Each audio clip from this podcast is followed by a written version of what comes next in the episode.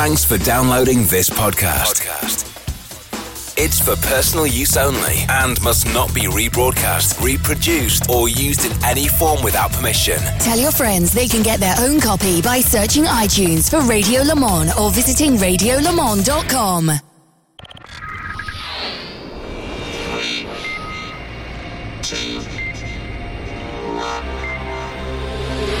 The IMSA Prototype Challenge. On IMSA Radio, part of the Radio Show Limited Network.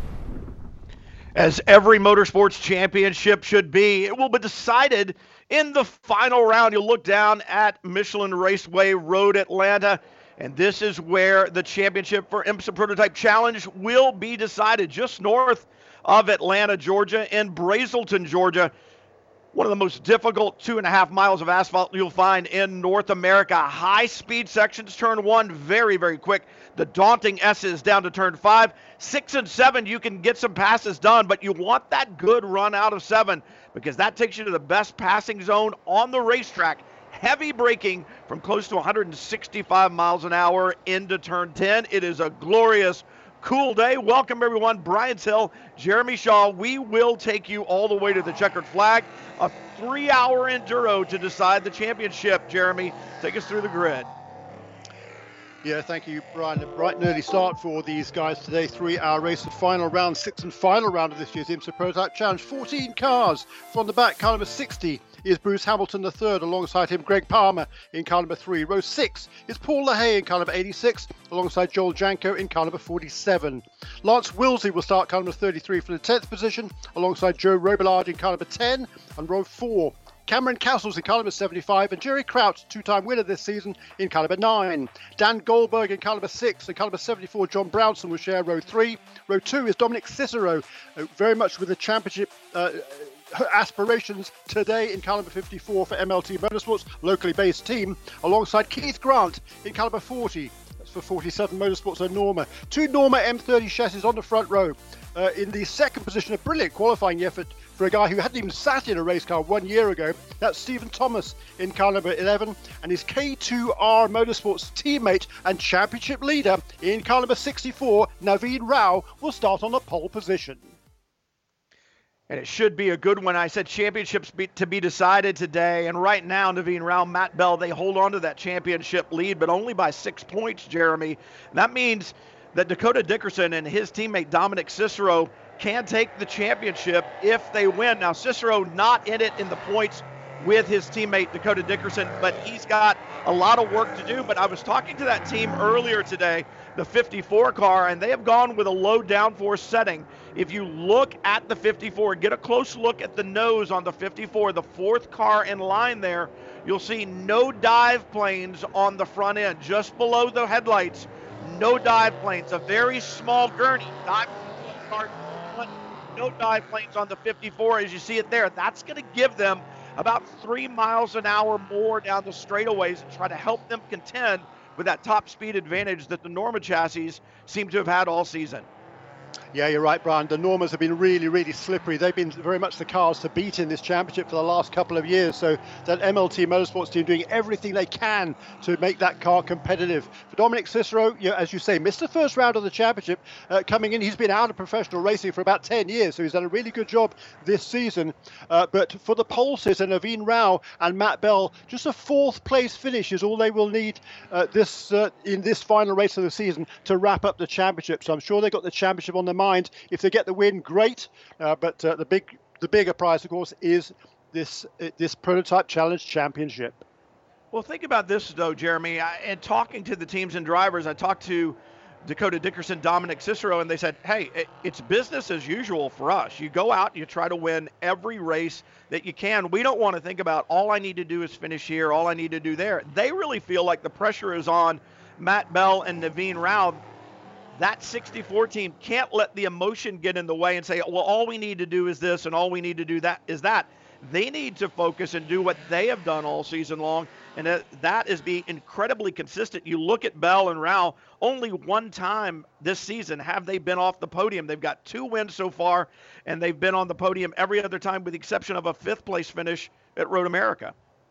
That's right, and uh, that's what they need to do. They need to carry on that momentum. Uh, and the same, of course, for Dakota Dickerson. He won last time out. He knows how to win championships. He's won championships in the Formula 4 series and Formula 3 as well. So he's a proven championship winner, is Dakota Dickerson. He will take over that number 54 car for the second half of this three hour race.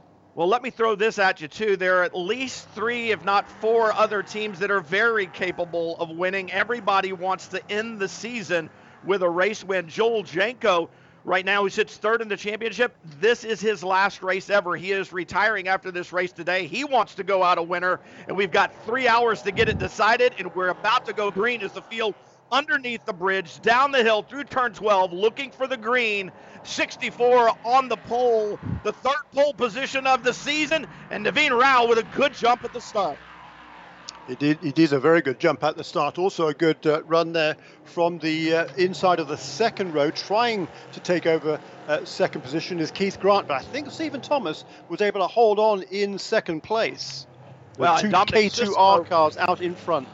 Yeah, Dominic Cicero drops to fifth from his fourth place starting position. We talked about the low downforce setting on the 54. It is a very cool day, about 66 degrees here at Road Atlanta, and that means it's going to take a while with that low downforce setting to get these tires up to temperature. And of course, Cicero going to be a little careful right now, making sure that he's got a car to hand over to his teammate Dakota Dickerson, who's trying to win this championship.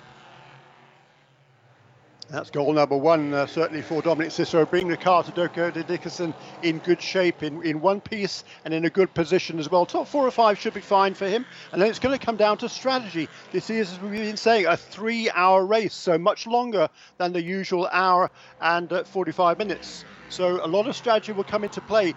Uh, some teams might be able to make it on on uh, just uh, two pit stops in, in this race, but most likely it's going to be three for the majority unless there's a goodly amount of caution periods. But strategy certainly is going to be crucial.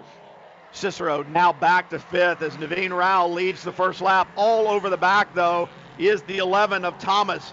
Thomas with an excellent, excellent qualifying run here, his best of the season and second. And talking to him over the weekend and his driver coach Ross Bentley, he has focused so intently over the last year. This is a driver who, up until a year ago, had never raced a car and now he's contending for the lead here in an IMSA Prototype Challenge race at Road Atlanta. And hats off to Ross Bentley. He says, Thomas, such a great student. They've driven all kinds of cars, probably six or eight different types of cars he's driven over the last year. And Ross says, I want him to learn something, not how to drive each car, but I want him to learn something from each type of car that he drives, and that builds his resume of knowledge. It's going to make him a better race car driver in this prototype challenge class a remarkable story, I think, is, is, Stephen Thomas, as you say, just so new to the sport. He really knew nothing at all about the sport uh, about a year ago. Uh, so it's been an intense learning curve for him. He's originally from Carl Junction in Missouri, but now makes his home in Venice, California. He's a plaintiff's attorney, uh, so uh, he knows a lot about litigation, but he's learning a lot about race car driving as well. What a super job he is doing. He's all over the back end here of Naveen Rao. Those two running out front, the cars might not look uh, two identical, not identical, but they are teammates.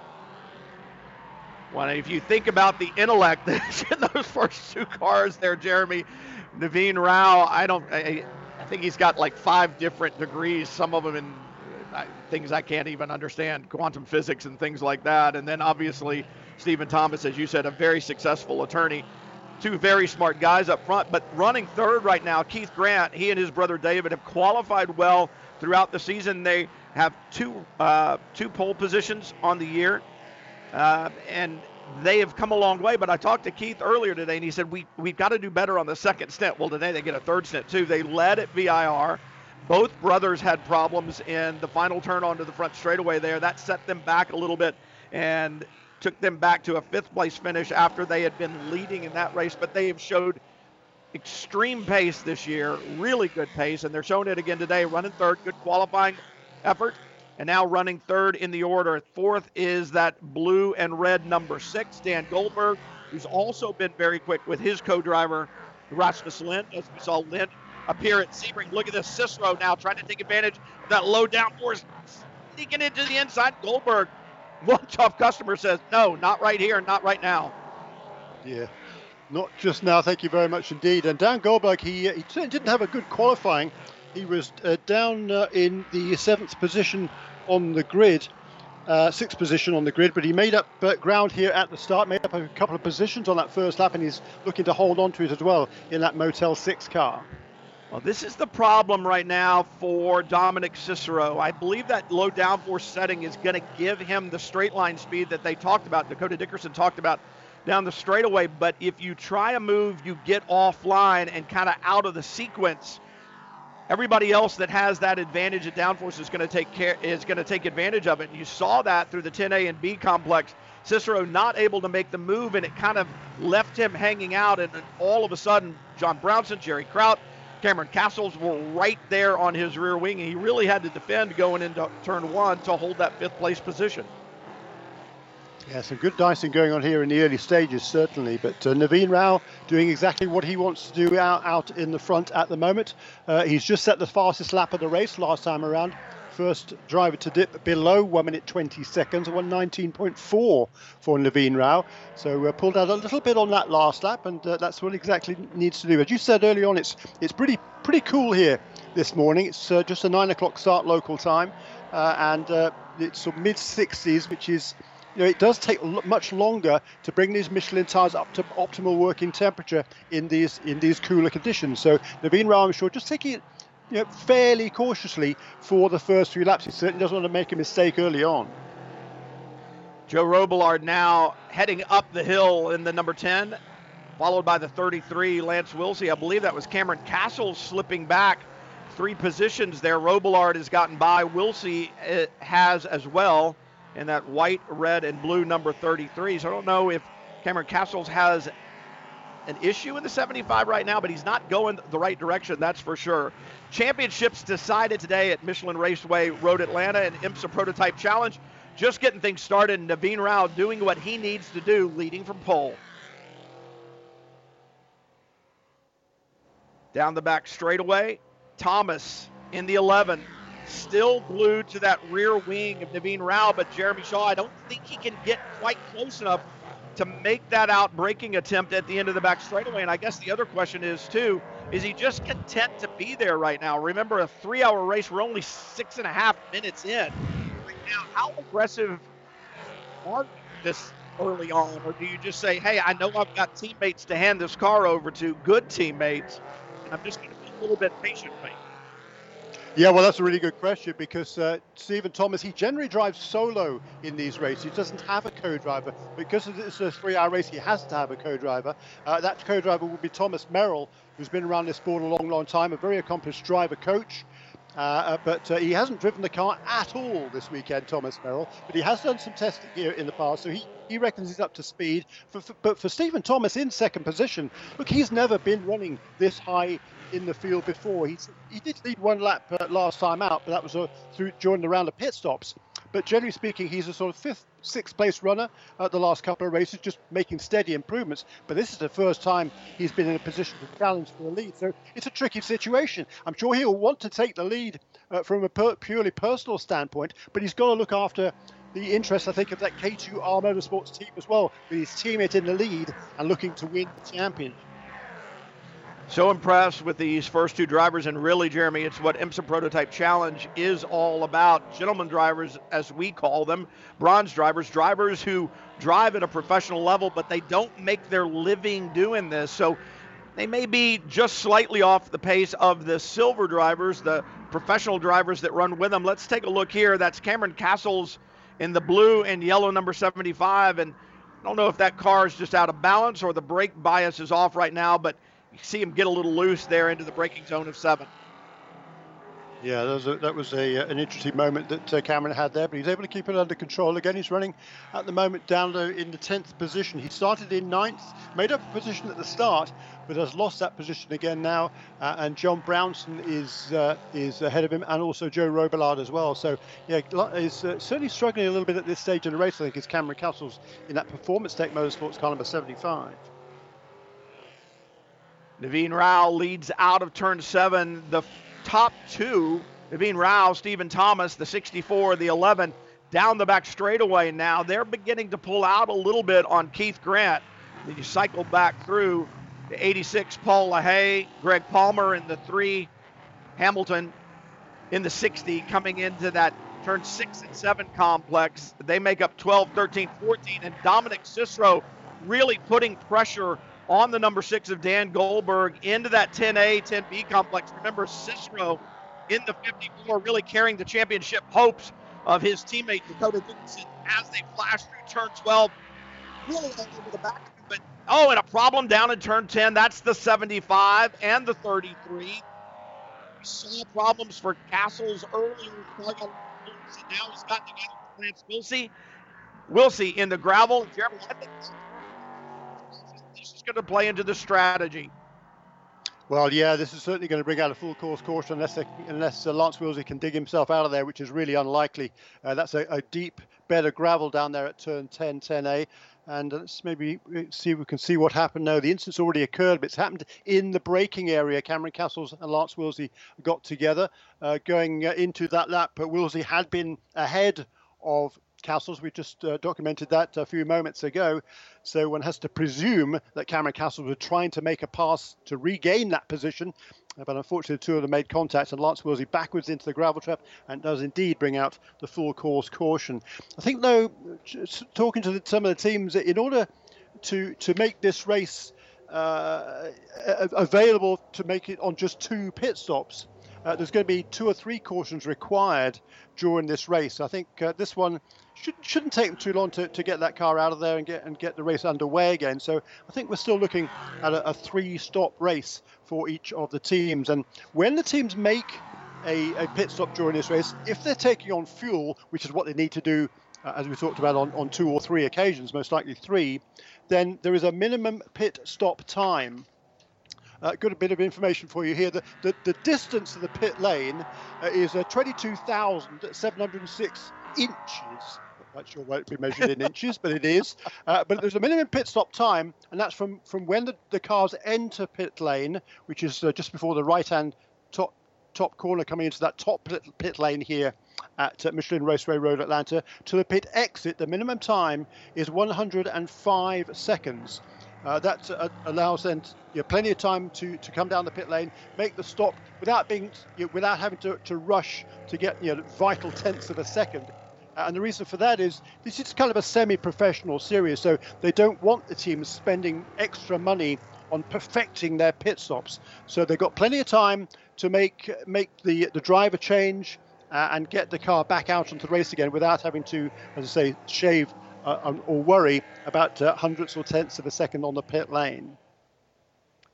Full course caution is out at Road Atlanta and an IMSA prototype challenge. Naveen Rao leads from the pole position. That is going to be important in the run for the championship. But with this caution, Jeremy, I talked to teams and they said if we get one around the 18 minute mark, we may very well come and top with fuel, although we're going to spend that minimum time on pit road that you talked about earlier.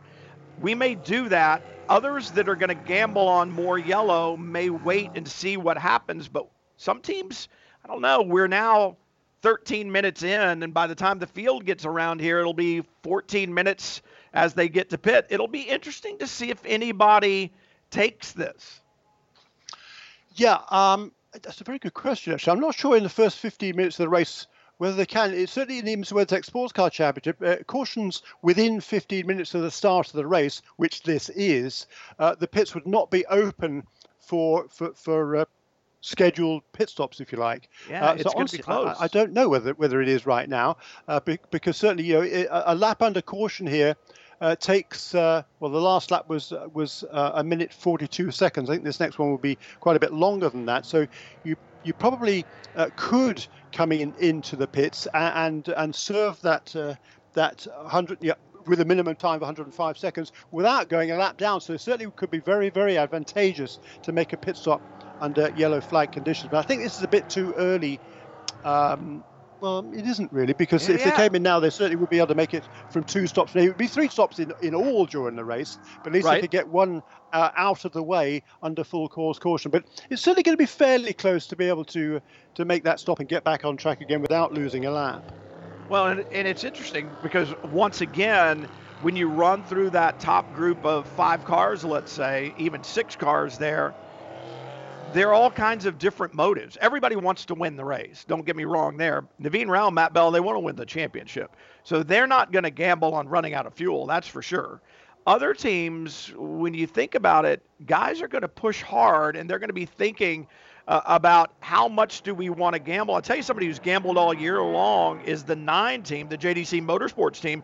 John Walko, the engineer there, Jerry Kraut, Scott Andrews, they gambled on fuel at VIR, if you'll remember, and they've cut it close on a pretty regular basis. So are they going to roll the dice? They want race wins, is what they want. They want to end this season with a race win. So they may be willing to gamble. Yeah, that's right. And Road America too. I mean, that, that Road America race. I mean, he, Scott Andrews, uh, that, that they made their pit stop way, way early compared to everybody else. And Scott Andrews was able to to produce some incredible fuel economy and, and just rate, rate, reach the finish line. You might remember there was a bit of a confusion as to when the checkered flag should have been fallen, and it wasn't the checkered flag wasn't shown when it should have been. Uh, so the, the cars actually did an extra lap, but the checkered flag should already have been given.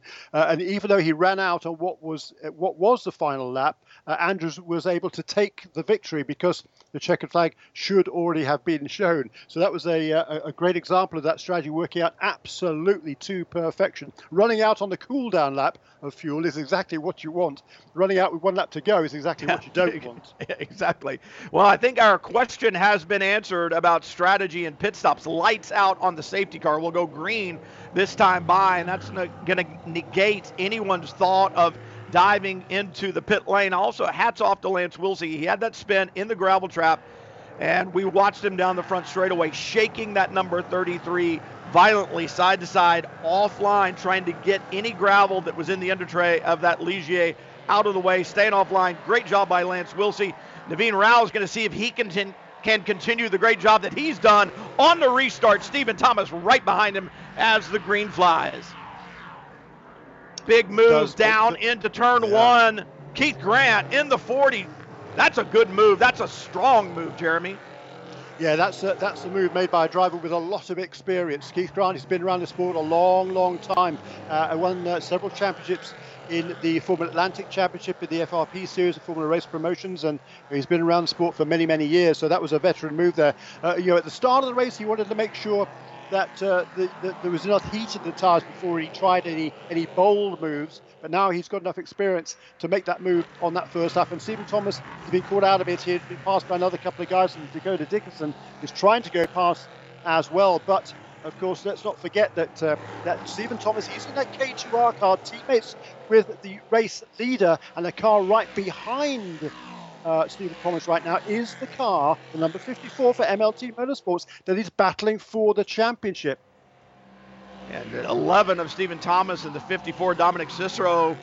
A little bump in there into turn six, but uh, Cicero wisely backs off of that. I'll tell you who was impressive. And Thomas locks up the brakes into turn 10, and Cicero may get a run. Who was impressive there was also Dan Goldberg on that start up the hill. He got by Stephen Thomas as well.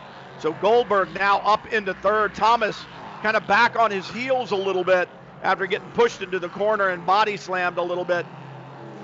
Great, great restart. And we talked about the physicality of it as Thomas dropping back a little bit as they head into turn six. Just a little bump with Dominic Cicero there in the 54. Cicero needs to find that happy place between being aggressive and moving that 54 car forward, but being careful enough that Dakota Dickerson has a car to battle in the championship with. Yeah, that's the key at this stage in the game. And uh, now Stephen Thomas is not going defensive on this lap. He's kind of focusing forward. He's not going to worry too much about defending that position uh, from uh, from Dominic Cicero. At least that's, what it looked like going to turn six and seven there. So heads up driving by Stephen Thomas. Well, and now Jerry Kraut in the mix just behind Dominic Cicero. So Cicero needs to focus forward and backwards, just as Naveen Rao needs to do, because Keith Grant, this 40 car, now really beginning to put pressure on Naveen Rao. We've seen that 40 entry from 47 Motorsports run at the front and lead with both Keith and David behind the wheel. Parker Thompson joins them this weekend, accomplished young open wheel driver. And David Grant right or Keith Grant right now, I should say, showing how strong that team has been all season long. It's continuing here at Road Atlanta.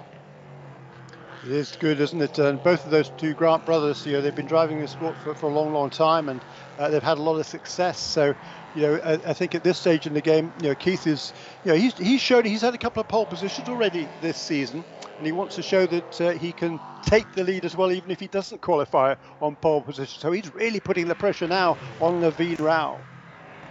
I think the thing that's interesting as the battle continues for the lead between Rao and Grant Cicero dropping back from Thomas a little bit now in that fifth place position. And I think, you know, downforce is a blessing and a curse. You take it away, it goes faster, but it also takes longer to get the tires back up to temperature. And I think that last full course caution was just long enough that was Michelin tires cooling down a little bit on the 54. It's going to take Cicero a little bit to get his legs back underneath him. And Thomas has kind of gotten regathered, so he's now moving forward you've got to make your play. You've got to you got to play the cards that you're dealt. And for the 54 team, they felt like they needed that straight line speed to deal with the Norma chassis, and that's why they took that downforce out as Cameron Castles works his way past the number three of Greg Palmer.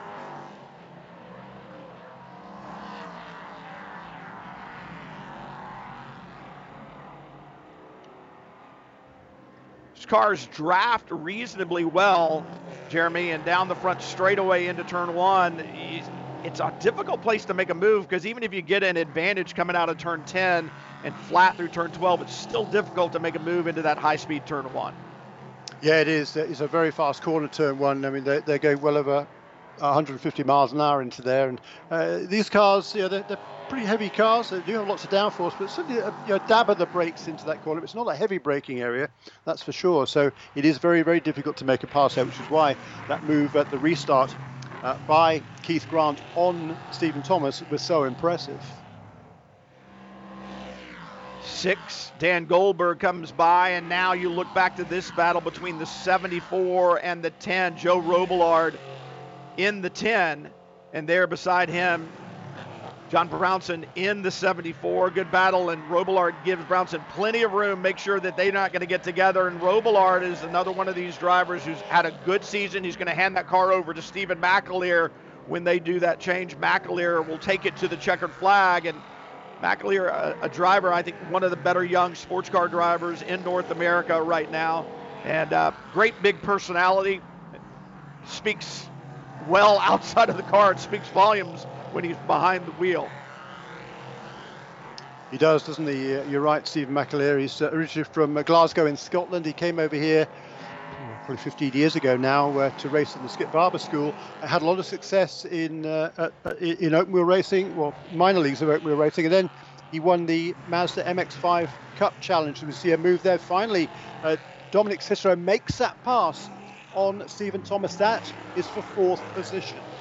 Well, now he needs to protect it down the straightaway. We know the Norma chassis has good straight line speed. We know that they've taken the aero off the 54, and you'll get an idea of that straight line speed right now down this long back straightaway, close to 165, 166, maybe 167 miles an hour into this heavy braking zone. Cicero, a good job, just kind of parks the 54 there in the middle of the road. Now, if he can keep Thomas behind him and make some hay, through one all the way to five and have a little more distance between himself and turn seven the next time around, he can begin to focus a little more forward and trying to get that 54 moving towards the front. But Thomas has been so impressive all weekend long. The one thing that drivers have told me about this Norma chassis, though, is the tire degradation seems to be more I don't want to say exaggerated, but more evident on the Norma chassis than it is on the Ligier. But I, I guess my question is, Jeremy, if you take aero out of the car, car slides around a little bit more,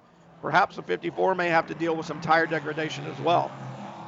Yeah, that's certainly uh, going to be something they're going to have to uh, have to keep an keep an eye on. You'll be careful of. Don't push. Don't, try not to slide the car uh, too much.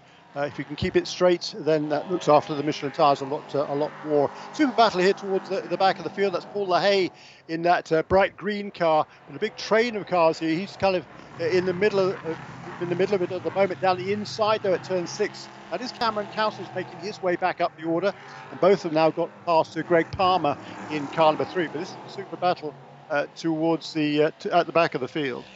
And that's the great thing about Prototype Challenge. You got racing all throughout the field. Greg Palmer has raced here in Porsche GT3 Cup before, racing with his son. And how cool is that? Eric Palmer, 21 years old, gets to go and race prototypes on the weekend with dad, and, and that's a great thing. They're going to develop as they work with this Junior 3 racing program. Junior 3, the, one of the first teams in North America to have the new Ligier chassis, which will run in 2021. We can talk more about that in a bit, Jeremy. But this team has big plans for the future. Hopefully, two cars in 2021, two new cars, and I know the Palmers want to be a part of that. And right now, like I said, you get good racing all throughout the field. You do. It's it's tremendous, and uh, you're right. You're talking about the, the new cars that will come on board for this championship for next season, the second generation LMP3 cars. Uh, there's new cars from Ligier and Duqueine, which is the new name for the Norma, uh, the Norma effort.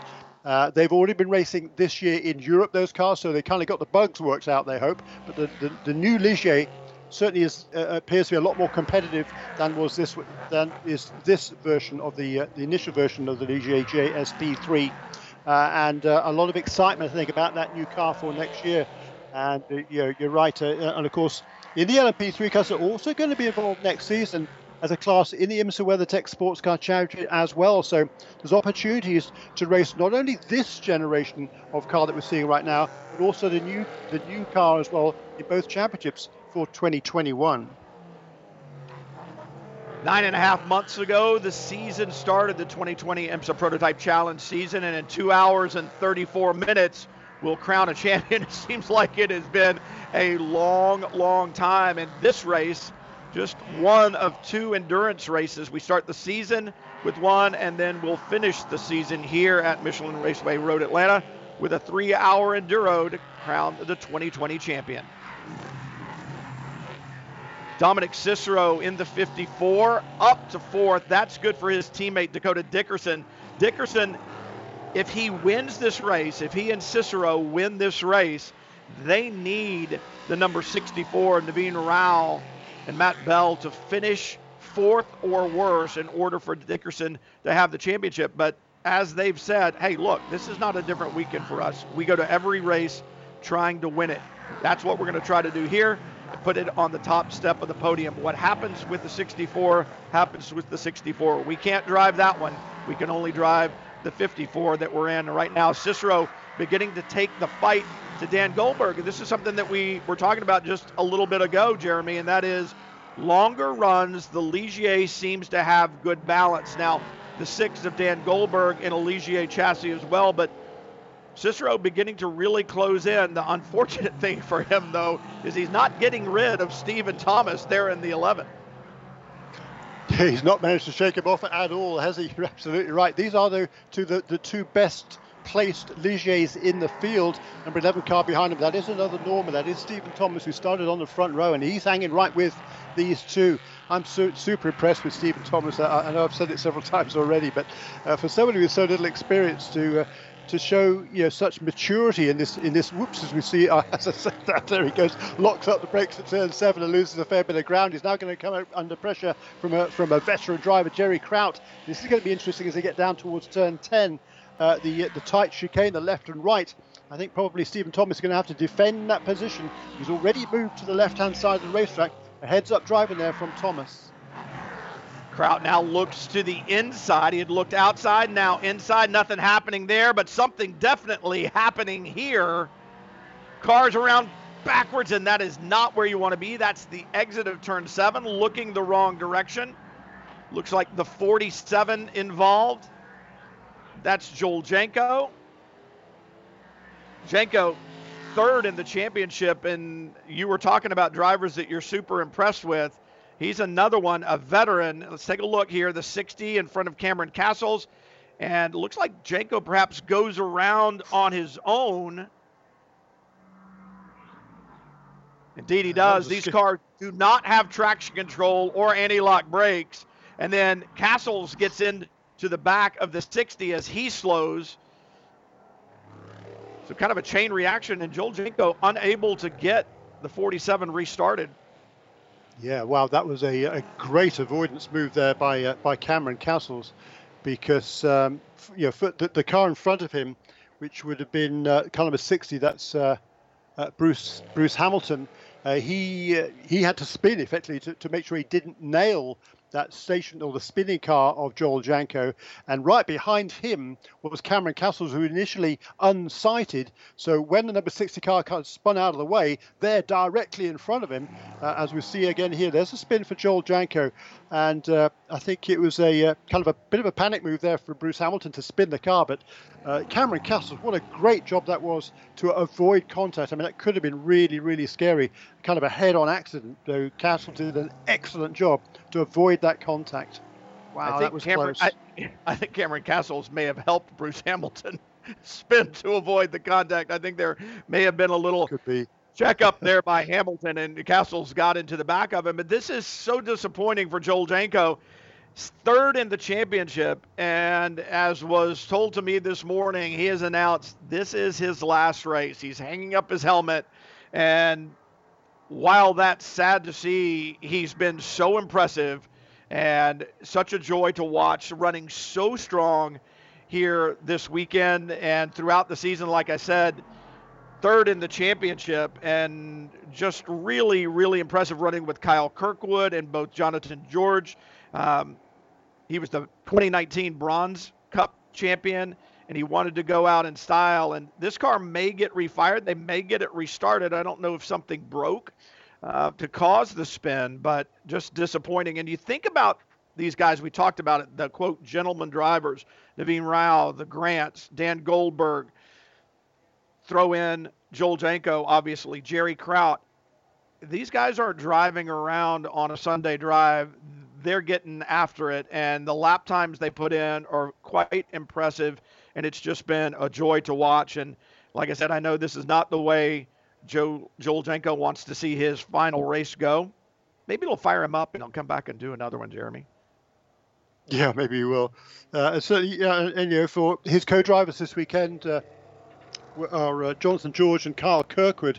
Kyle Kirkwood is absolutely a star in the making, uh, who has won well everything in the junior open wheel ranks over the last few years. He's won the uh, F4 Championship, the F3, USF 2000, uh, Indy Pro 2000. Just a remarkable record for this young man. He's also previously done four races in IMSA Prototype Challenge cars. He's won two of them uh, with Joel Janko and uh, Jonathan George, uh, and or Jonathan George, uh, and he set fastest lap of the race in all four of them. Uh, also, Kyle, Kyle Kirkwood, who'll be uh, he'll have a birthday this week. He'll be 22 early next week.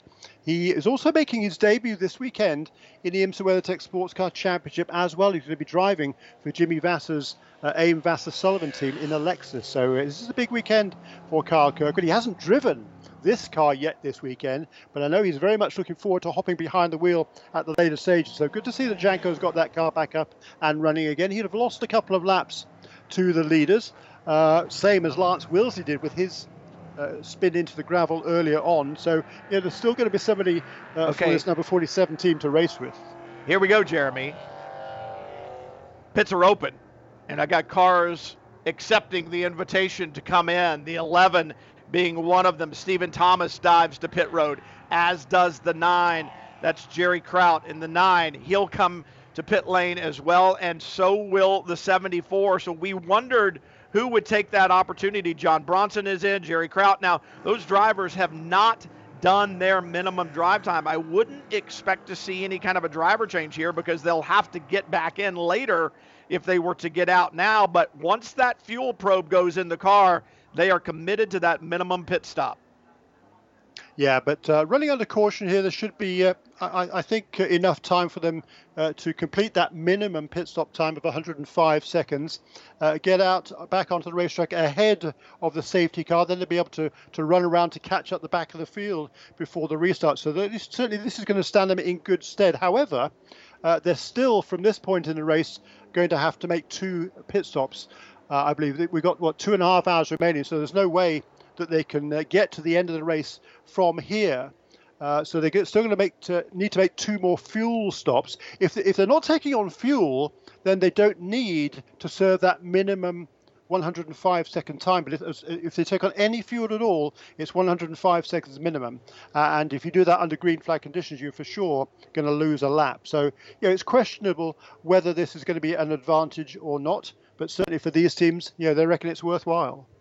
Well, what it does is it opens your opportunities up for the future stops. It moves the time well down the line as to when you'll need to come back in. So it opens up those opportunities and really kind of gives you more hand to play, so to speak, in the future. It was interesting that no one else took that opportunity. I, I felt pretty sure that the nine was coming after. Talking to Scott Andrews and John Walker the other day, I, I felt pretty sure that after a 20 minute or so deal uh, time elapsed in the race, if we got a yellow, they were going to come, and that was going to give them better opportunities. Jerry Kraut run a good lap times. Why would you not bring him, leave him in the car, and go? So they've played their hand. They played that strategy.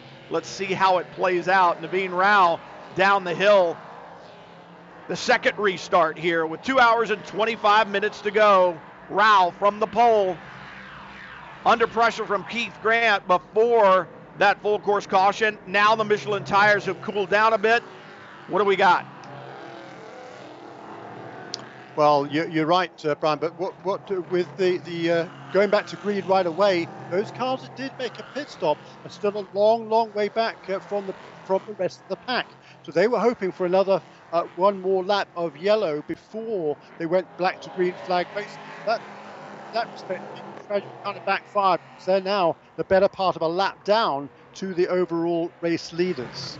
Well, I think the other thing that this stop has done is it's taken pressure off that man in the 54, Dominic Cicero, because remember, he was under pressure before that full course caution. Now really the next car behind him is Joe Robillard, and he has more pace than Robillard does. Right now, he has more pace off of turn seven than Dan Goldberg. And down the straightaway, that low downforce setting seems to be paying dividends as he pulls away, and he's going to lead Goldberg into that braking zone. Cicero now up to third.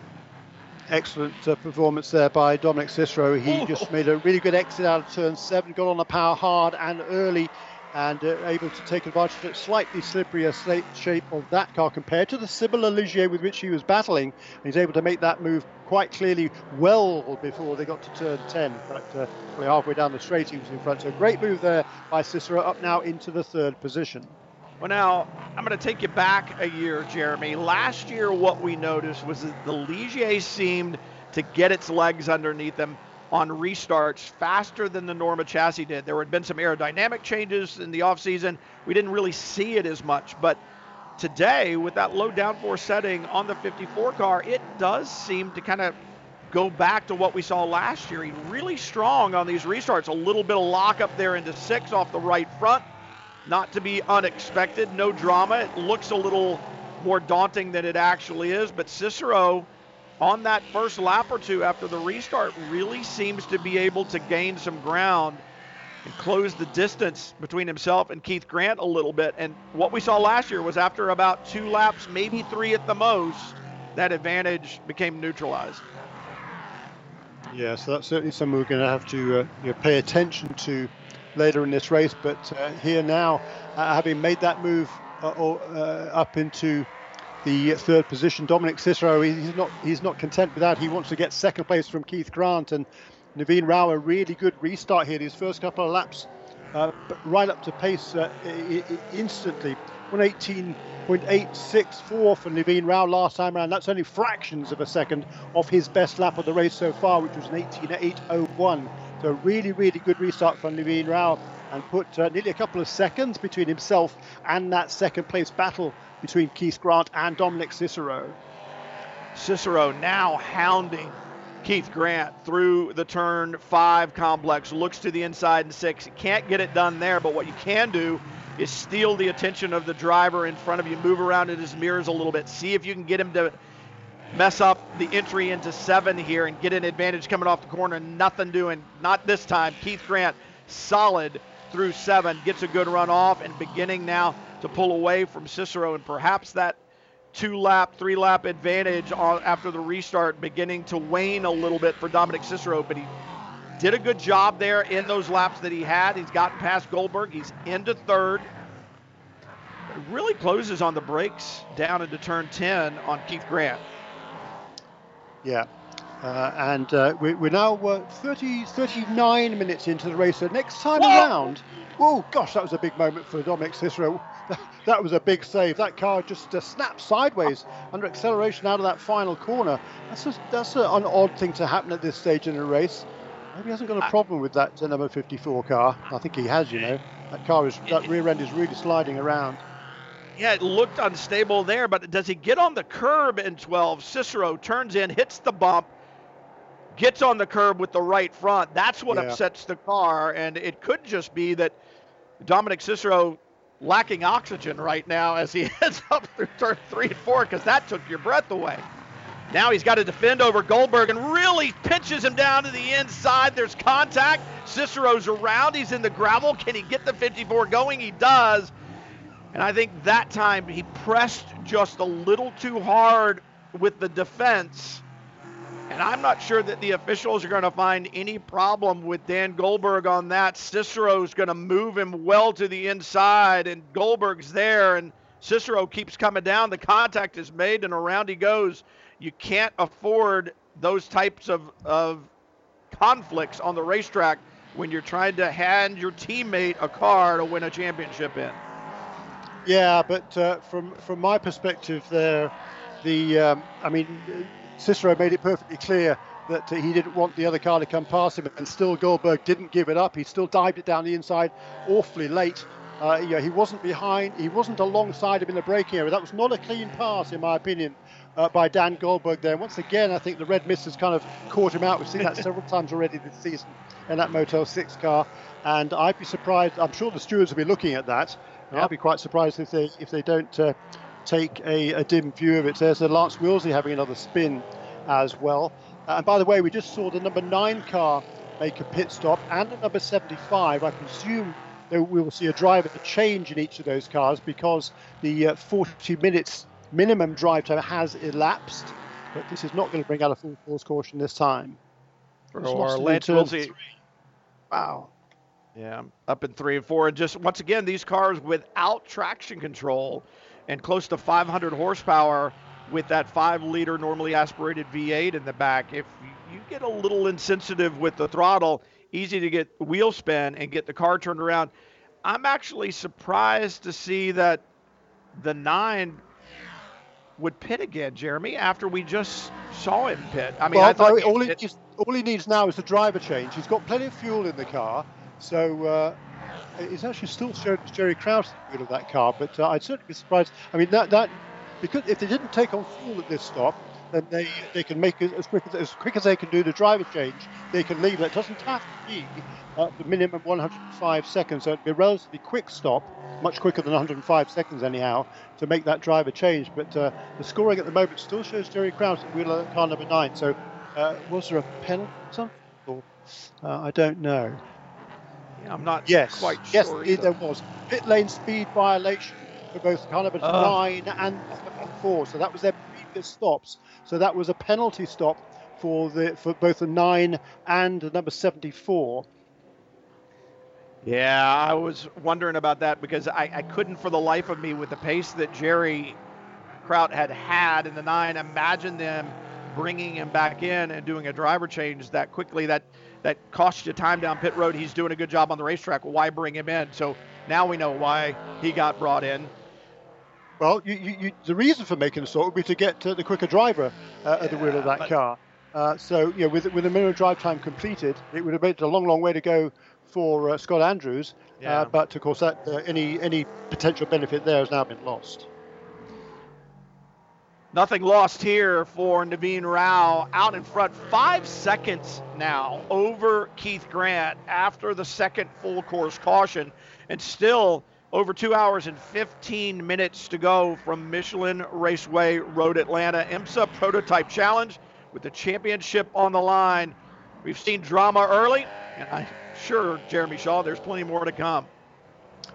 Indeed, uh, another car just, just made a pit stop is the car number 75, Cameron Cassels. He brought that car in from the sixth position, and he has made the driver change. It's Stephen Simpson now aboard car number 75.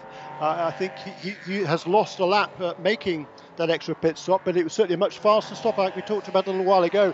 I'm sure they wouldn't have taken on fuel, it was just bit in the driver change. So he will lose a lot less time by making that driver change under green flag conditions than would anybody else uh, who will who will take on fuel and make the driver change at the same time. Interesting to see the 10, Joe Robillard in third. Part of the reason that he's there is because of the problems that Dan Goldberg and Dominic Cicero had with their disagreement going into turn six a few laps ago, where both of those cars spun. But I say it's interesting because he's now made his driver time. He needs to do he really needs to run this tank of fuel out before he comes in and pits. But he's in a good position, third on the racetrack. He'll hand that car over to Stevan McAleer, and they have such a good relationship. They want to be back doing IMSA Prototype Challenge in 2021. And Joe Robillard had a great conversation with him yesterday, and he just laughed and he goes, "You know what?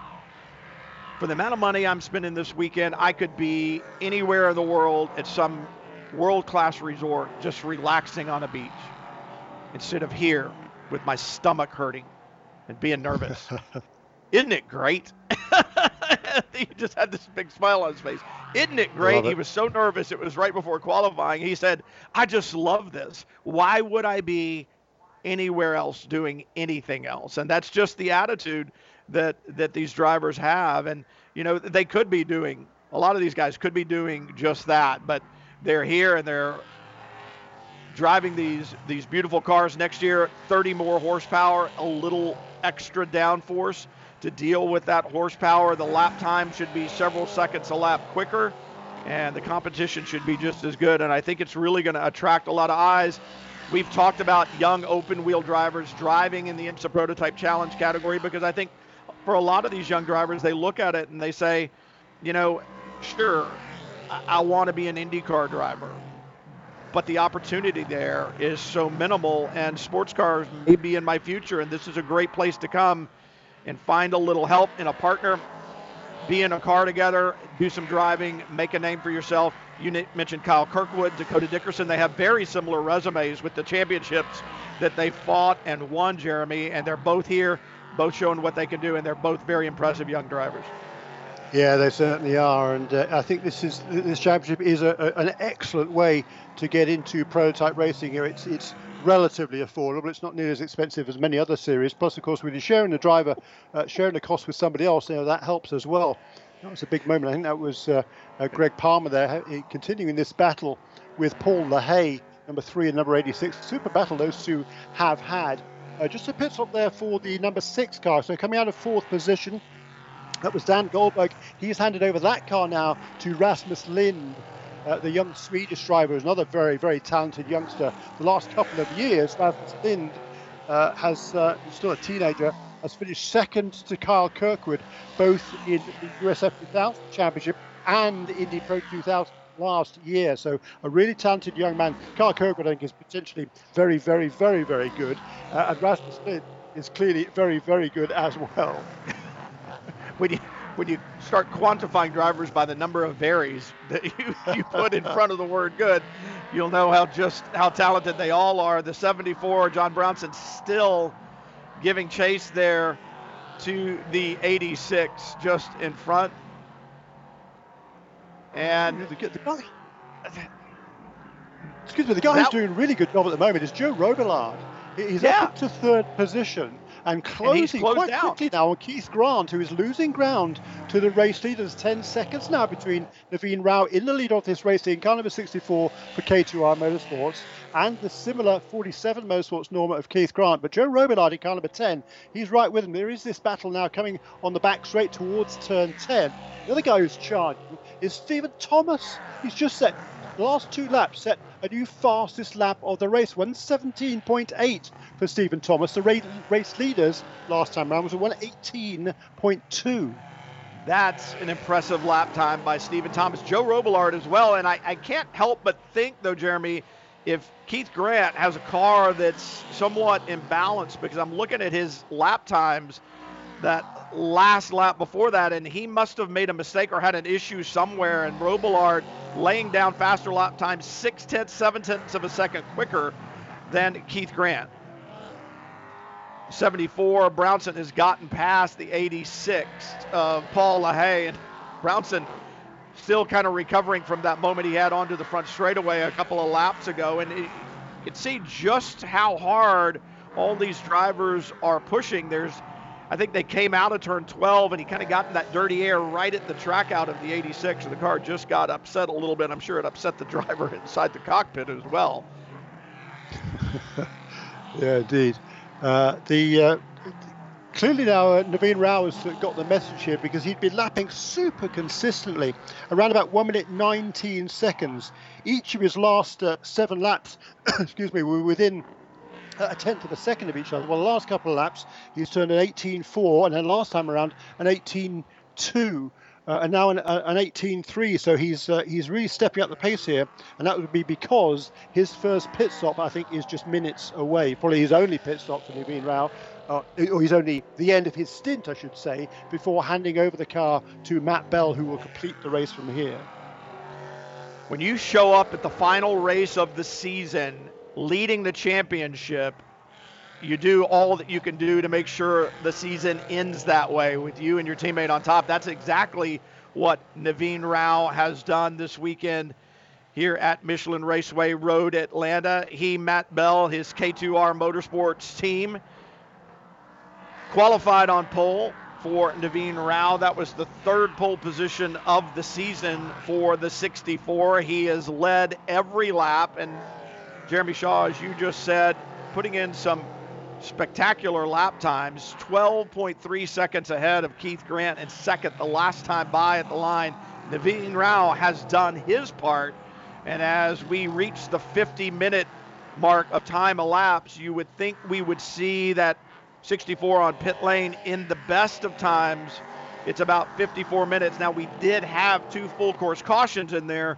So I'm thinking 53 to 56 minutes perhaps is about all you can do. And for being now that right now with 12 seconds and change in hand and putting in good lap times, you leave him in until the last minute. And of course, the other thing that does is it opens up your strategy going forward the later you're able to pit. So Rao with clean sailing right now in front of him. Jeremy doing everything that he needs to do to try to bring that championship home to he, Matt Bell, and K2R.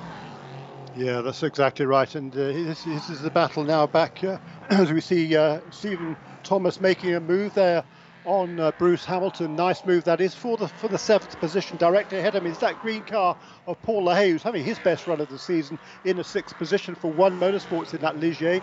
Uh, also just ahead of them is Greg Palmer, who's uh, doing a super job also in that Junior 3 racing car number 3 in fifth place. Thomas now past LaHaye. Greg Palmer will be the next car in his sights. And a problem for Palmer, the number three, up there at Uh-oh. turn three. He has gone around. We saw Lance Willsey with a very similar spin. And once again, you come off of turn three, and then you've got to quickly transition the car back to the left without traction control.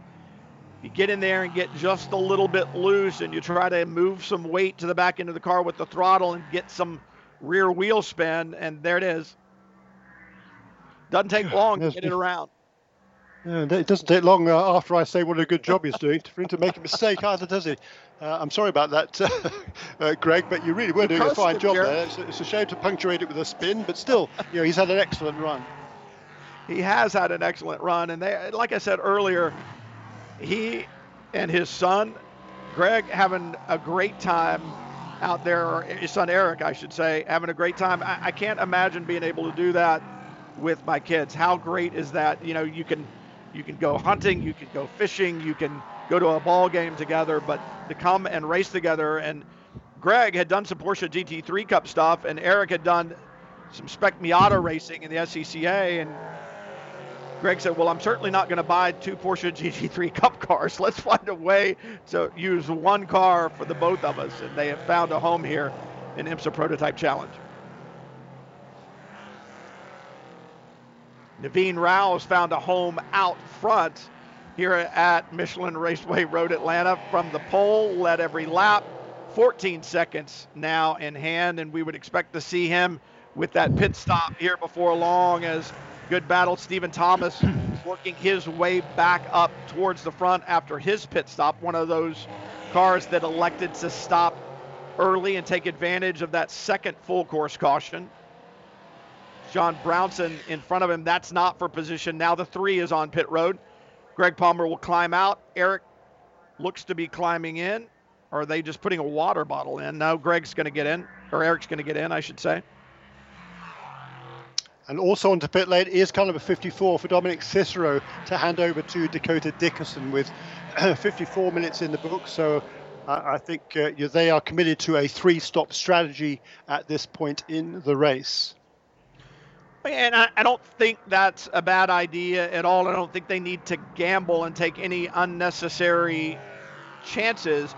It's a racetrack where, yeah, you can get full course cautions because of the gravel traps, especially at the exit of seven and they're in 10A and 10B, but it's not a huge field of cars, 14 cars, so the opportunities are minimized when you have fewer cars on the racetrack. It's not like there are 30 or 35 cars out there, so I think it's a, a good bet to go ahead and get that done and and not risk it. And of course, if you didn't, if you were going to risk it, if you were going to gamble, you needed to do that earlier on. You're now at the end of that stint, so you you have to pit now because you're out of fuel, and you've kind of gone ahead and played the hand that you were dealt. You you needed to make that decision if you were going to gamble a little bit earlier and see if you could maybe stop on the yellow and then get another lengthy yellow sometime later and only have to do one more stop.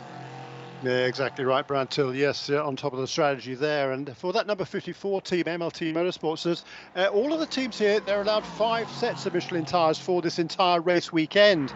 Uh, they've been very abstemious with their with their with their tyre usage during practice and qualifying, as we see there. That was, uh, I think, yeah, okay, that's the, the number 86 car. Uh, it was just losing a position there to uh, Bruce Hamilton. Uh, finally, they've had a good battle as he brings that car into pit lane. Number 54 car, they've been very abstemious, and as I say, they've they've saved a fresh set of tyres, anticipating having to make a third pit stop during this race. So they'll give them a fresh set of Michelin tyres for the final stint. So they're already committed. They were committed coming into this event to making three stops. But the good news is they're going to have some fresh tyres, and that could be very, very beneficial in the latter stages of this race.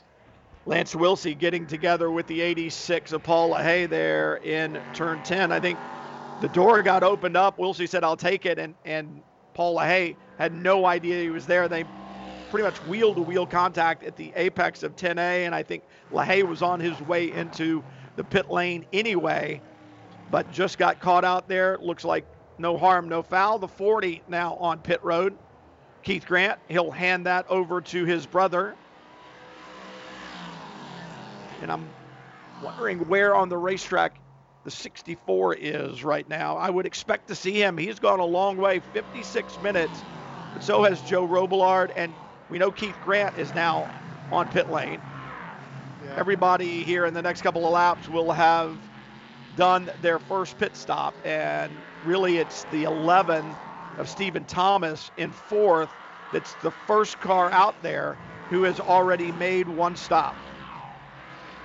Indeed, and the the, uh, the Norma chassis. We talked about the difference between the Norma. Well, there's uh, a big defence wow. there by car number six. That's Rasmus Lindh trying to keep Stephen Simpson behind him, unable to do so. The 75 car goes through there. Those were teammates, both from Performance Tech Motorsports, and Rasmus Lindh there, the young Swede, losing a place to the South African-born but now American naturalised citizen Stephen Simpson, a massive amount of experience, of course, in the in the sports cars. Here is our race leader onto pit lane. 57 minutes completed in this race. I was going to say before that little interruption was the the Norma because it's a little bit more slippery, has a bit more straight line speed than the Ligier, a little bit less uh, downforce, it is better on fuel consumption than the Ligier. That explains why the Normas can generally go a little bit further on fuel than can the Ligiers.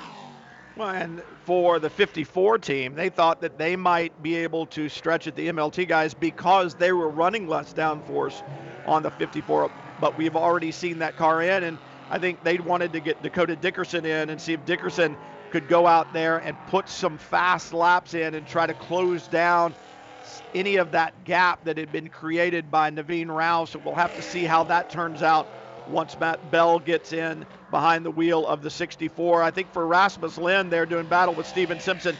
Perhaps he doesn't know Stephen Simpson very well, Jeremy, because Simpson was having nothing to do with that. Very accomplished race car driver, runs in Michelin Prototype Challenge, also in the WeatherTech Series. Had a stirring drive a couple of years ago to win the Sahlen Six Hours of the Glen uh, and uh, DPI car. And yeah, I, I, think Rasmus Lindh needed to look up the resume of Stephen Simpson a little bit before he tried that defensive maneuver into one. Yeah, that's exactly right. Uh, Rasmus might have a big future ahead of him, but he's still got a lot to learn about uh, sports car racing. And you know, he's not he's not used uh, to be out there on the racetrack with drivers with a massive amount of experience. Generally, in the in the uh, the uh, lower rungs of the the, the road to Indy ladder, uh, you, you, are around drivers with a similar amount of experience. So he's certainly not used to battling somewhere with the uh, the vast experience of Stephen Simpson. He, has been there and done that in his uh, very, very strong career. Absolutely, and, and one of the true gentlemen in the paddock, and, and as I said, had a stirring drive at Watkins Glen, is very fast in anything that he gets in, and kind of went to school or took Rasmus Lindh, I should say, to school a little bit there in turn one just a couple of laps ago. Coming out of turn seven the last time by, the 74, John Brownson with a bit of an issue as Stephen Thomas goes by.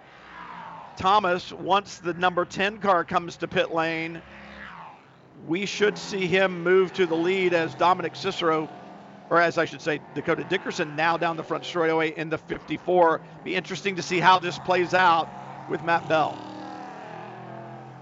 Yeah, so uh, out in the lead now is Joe Robillard in uh, car number 10. We'll be expecting to see him onto pit lane uh, very, very shortly after a very good first stint in that Robillard Racing Norma chassis car number 10. He was hand over the car to Stevan McAleer. Now, having made a pit stop, uh, the first of the uh, the drivers who have made a pit stop already is Stephen Thomas in second position, and he's got about uh, about uh, how much? I'll have to wait till they come across the line this time. But uh, next on the road, I think, should be well. Everybody else uh, is, is, either in the pit lane. Those are the only two cars that uh, have not yet made. Excuse me. The only driver not to have made a pit stop so far uh, are the number 10 car and also the number 60 of Bruce Hamilton. Oh no, he's in pit lane now, so uh, he is pulled out of the. Jerry uh, Joe Robillard. Yeah. Robillard has to pit this lap, I would think. Very soon, certainly. Yeah, I mean, you know, we talked about the before. The, you know, Normas have certainly, you know, they are very good on fuel consumption, and I think that might explain why Joe Robillard was being sort of, sort of conservative early on, particularly with those two full course cautions. I'm sure he's trying to stretch this fuel as long as he can in order that uh, they can make just this race on just two pit stops to I think would be everybody else's three. Sure yeah, for kind of It'll be interesting to see. I mean, he's putting in good lap times. He's just a hmm. couple of tenths slower than Stephen Thomas is, but when you, you go back to the Dakota Dickersons, he's about six or seven tenths of a second off of them as Lance Willsey down pit lane.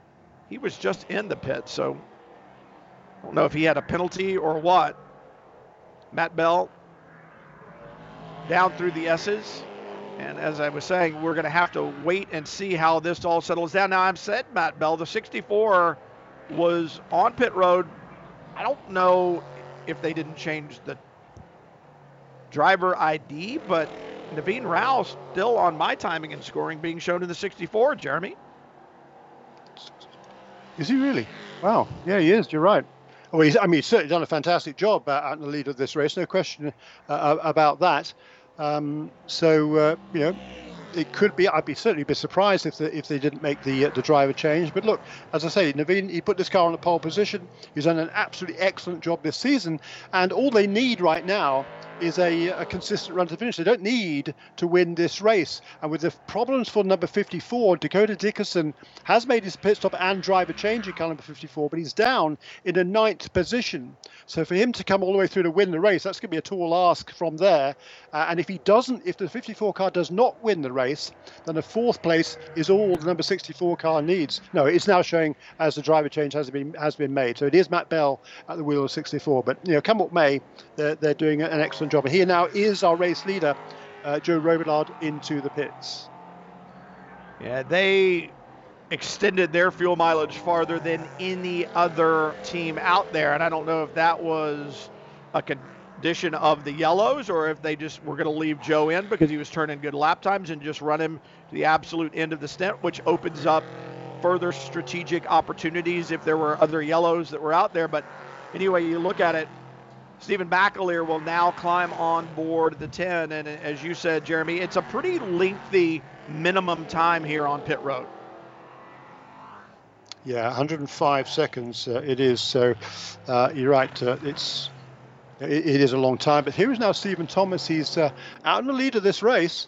Uh, he's got a, uh, you know, a huge margin over the rest of the field, and the reason for that is because he made his fuel stop under yellow flag conditions. He came out a long way behind the rest of the pack because we went back to green just after he had made his pit stop. He wasn't, he hadn't been able to close up onto the tail end of the field. But even with the deficit there, uh, his second pit stop, which he made. Uh, well, he hasn't made the second pit stop. So, uh, because everybody else has had a much longer pit stop under green flag conditions, he is now out in the lead of this race. Is Stephen Thomas in car number 11, and he will be able to go uh, probably another.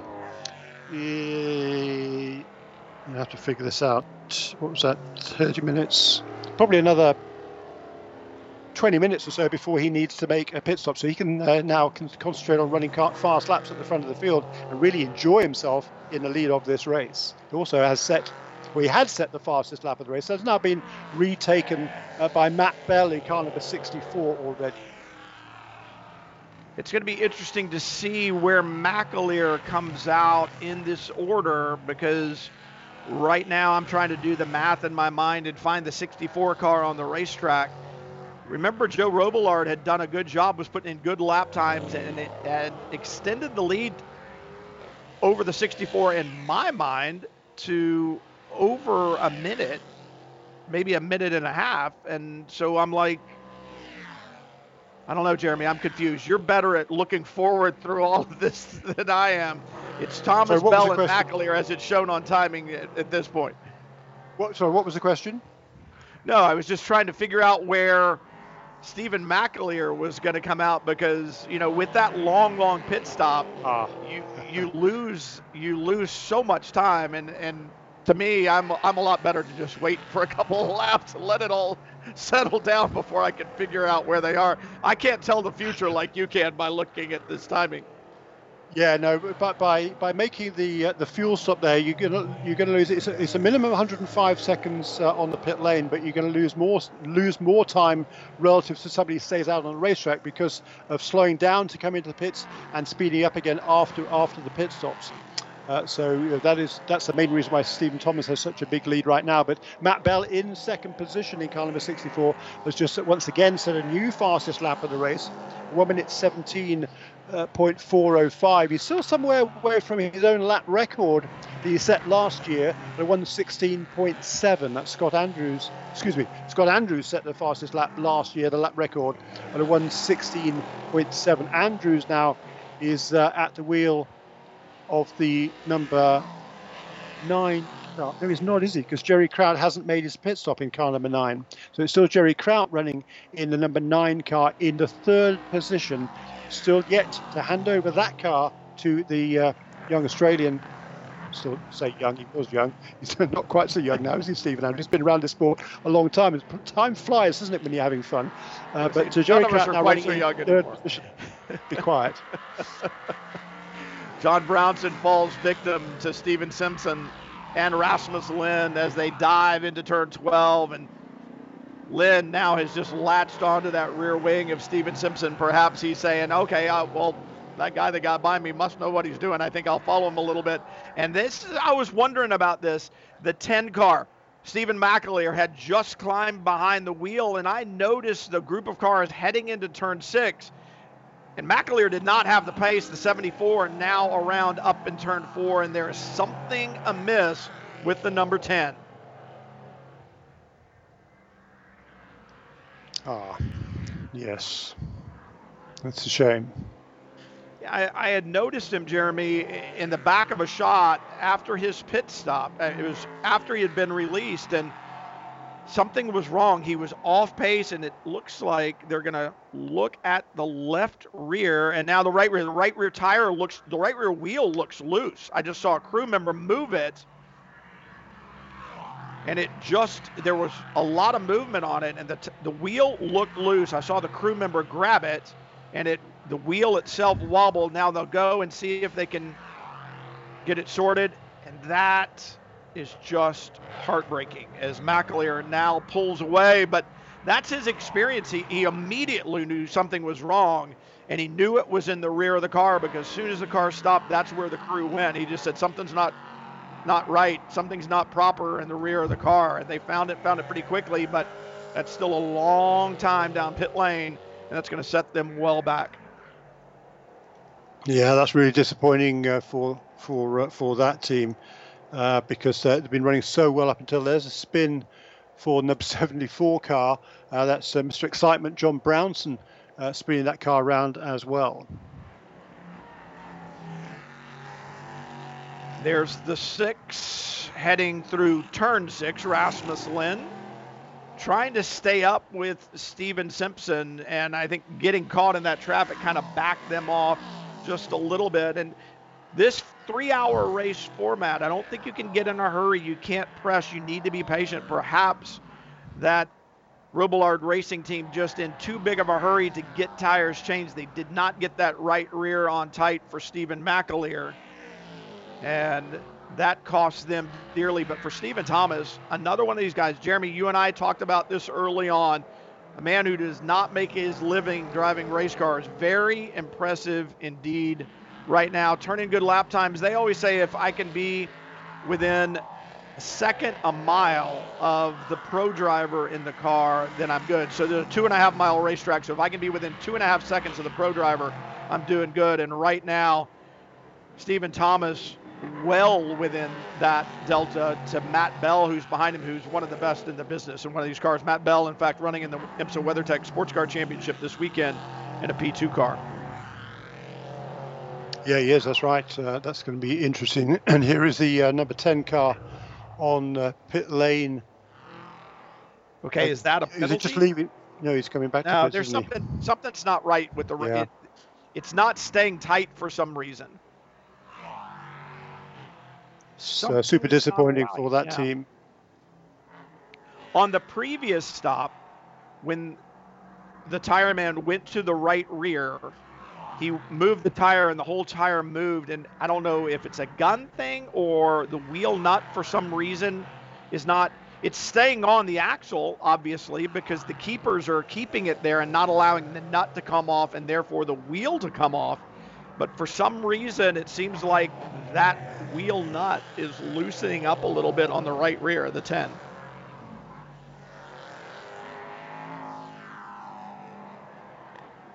Jerry Kraut down through the S's, the 40, David Grant just behind him, the Grant brothers, Keith Grant, David Grant, sharing that car with Parker Thompson this weekend. And Jerry Kraut is another one of those guys Jeremy, we were just talking about it. I told him yesterday, I think the best drive I've seen Jerry put in, both in the open wheel racing that I've watched him do over the years and the sports car racing, was at Sebring. He was magic at Sebring. Really, really showed what he is made of. Just the nicest guy in the world, quiet as can be, but speaks volumes when he's in the car. right now, having a good run with David Grant. Grant not able to do anything with him, even though they're both in that Norma chassis.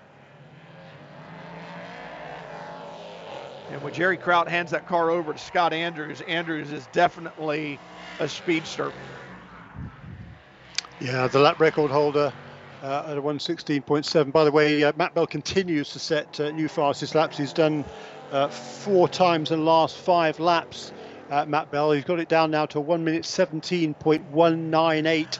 Last time around, that's it. He's in second position overall at the moment, still uh, little, almost 40 seconds behind the race leader, Stephen Thomas, who's stretching his his fuel. Of course, he's on much older tyres now, and he's lapping last time around at 1 minute 18.8 for our race leaders. He completes lap 50 in this three-hour race. We've got an hour and 46 minutes remaining. So it'll be interesting to see Bell being shown as pitting on lap 39. So if you figure that you can get 39 laps out of a tank of fuel, then we should see in about 10 laps Stephen Thomas come to pit lane. It's the thing when you get these cars on different fuel strategies, they're going to be all mixed up until everyone makes their final stop. Then you'll have a much better idea of what the true running order to the finish is going to be. Right now, things just a little discombobulated with the different pit stop strategies. But for Dakota Dickerson and Dominic Cicero in the 54, definitely not sitting where they want to be, Jeremy. They're being shown back in seventh. They need to win this race. 64 needs to finish fourth. If Dakota Dickerson has any hopes of winning this championship. But we are far from over. Still an hour and 45 minutes to go. In fact, in 25 seconds, we'll be at a, a normal sprint race distance for Prototype Challenge.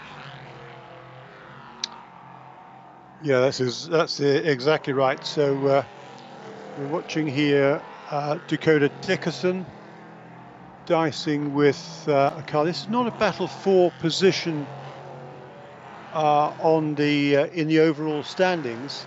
Is that the Volvo racing car behind him? Car number 60. I'm not uh, quite sure. It's awfully difficult having not been able to see the cars on the racetrack. It's 47. Okay, fine. So that's uh, Jonathan George, who's uh, three laps down to the race leader. He's a couple of laps behind the number 55 car. Jonathan George turning some some pretty good laps at this stage. He's a little bit quicker than Dakota Dickerson. They're lapping pretty similar lap times. 119.0 for Dakota last time around. That's only uh, a couple of tenths away from his best lap of the race. He has got a little bit quicker already than Dominic Cicero, but he's struggling here to keep that car that is uh, several laps behind behind him. Well, I guess my question, Jeremy, is I mean, Jonathan George is a very accomplished race car driver. He's very quick, one of the best coaches around, does some coaching with Indy car drivers, sports car drivers, you name it. Um, if you're Dakota Dickerson, and obviously George has gotten past him now, I was going to say, how how much do you fight with him? He's multiple laps down. He's faster than you are. You might be able to get a little help with the toe down the straightaways. So, you know, there that's a fight that's not worth it at all. And I think Dakota Dickerson knew exactly that. And when George made the move to the inside and turned 10, he was like, fine, go right ahead. Yeah, right. You you got to you, pick pick your battles, haven't you?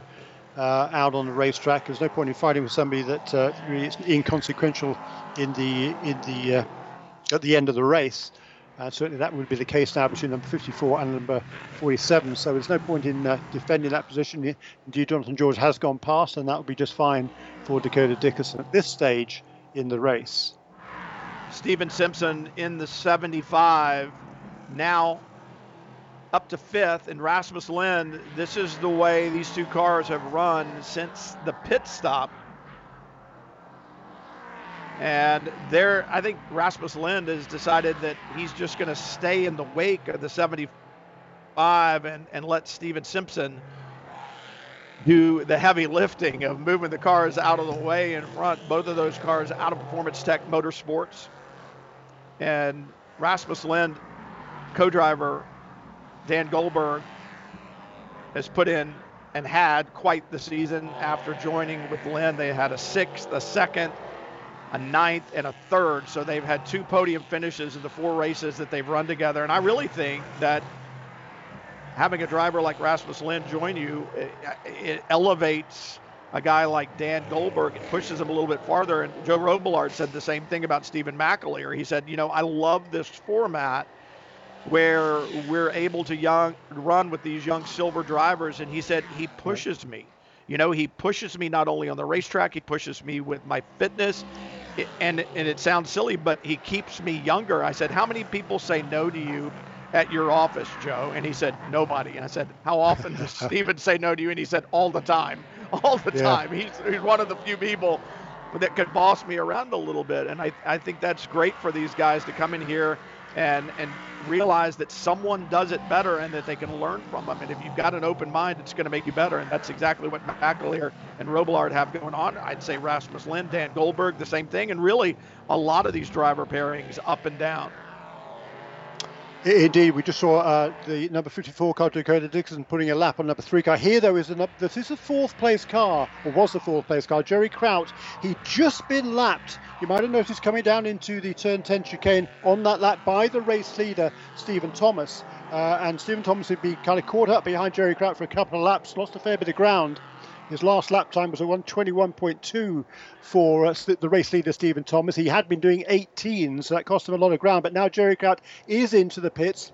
Uh, he, of course, had that drive-through penalty earlier on after coming to the pits early uh, because he, he was going too fast on the pit lane. There is a, a speed limit in pit lane for safety reasons. He exceeded that, had a drive-through. Now, though, he's handing that car over finally to uh, to uh, Scott Andrews, the the Australian driver will take over car number nine. It's hard to believe now that Scott Andrews he's he's 30 years of age now, uh, incredible.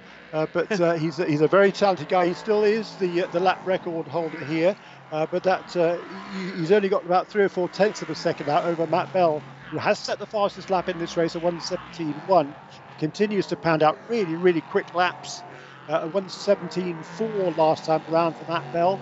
Uh, he's got the gap down though from from over 40 seconds down to 27 seconds. Of course, different strategies have been run by the top two cars in the race, number 11 and the number 64. Number 11 car, uh, he has made uh, one fuel stop under yellow, uh, and I think he should be able to, he should probably be in the pits now fairly soon to make his second fuel stop of the day. There's a spin for oh. the third position car of David Grant.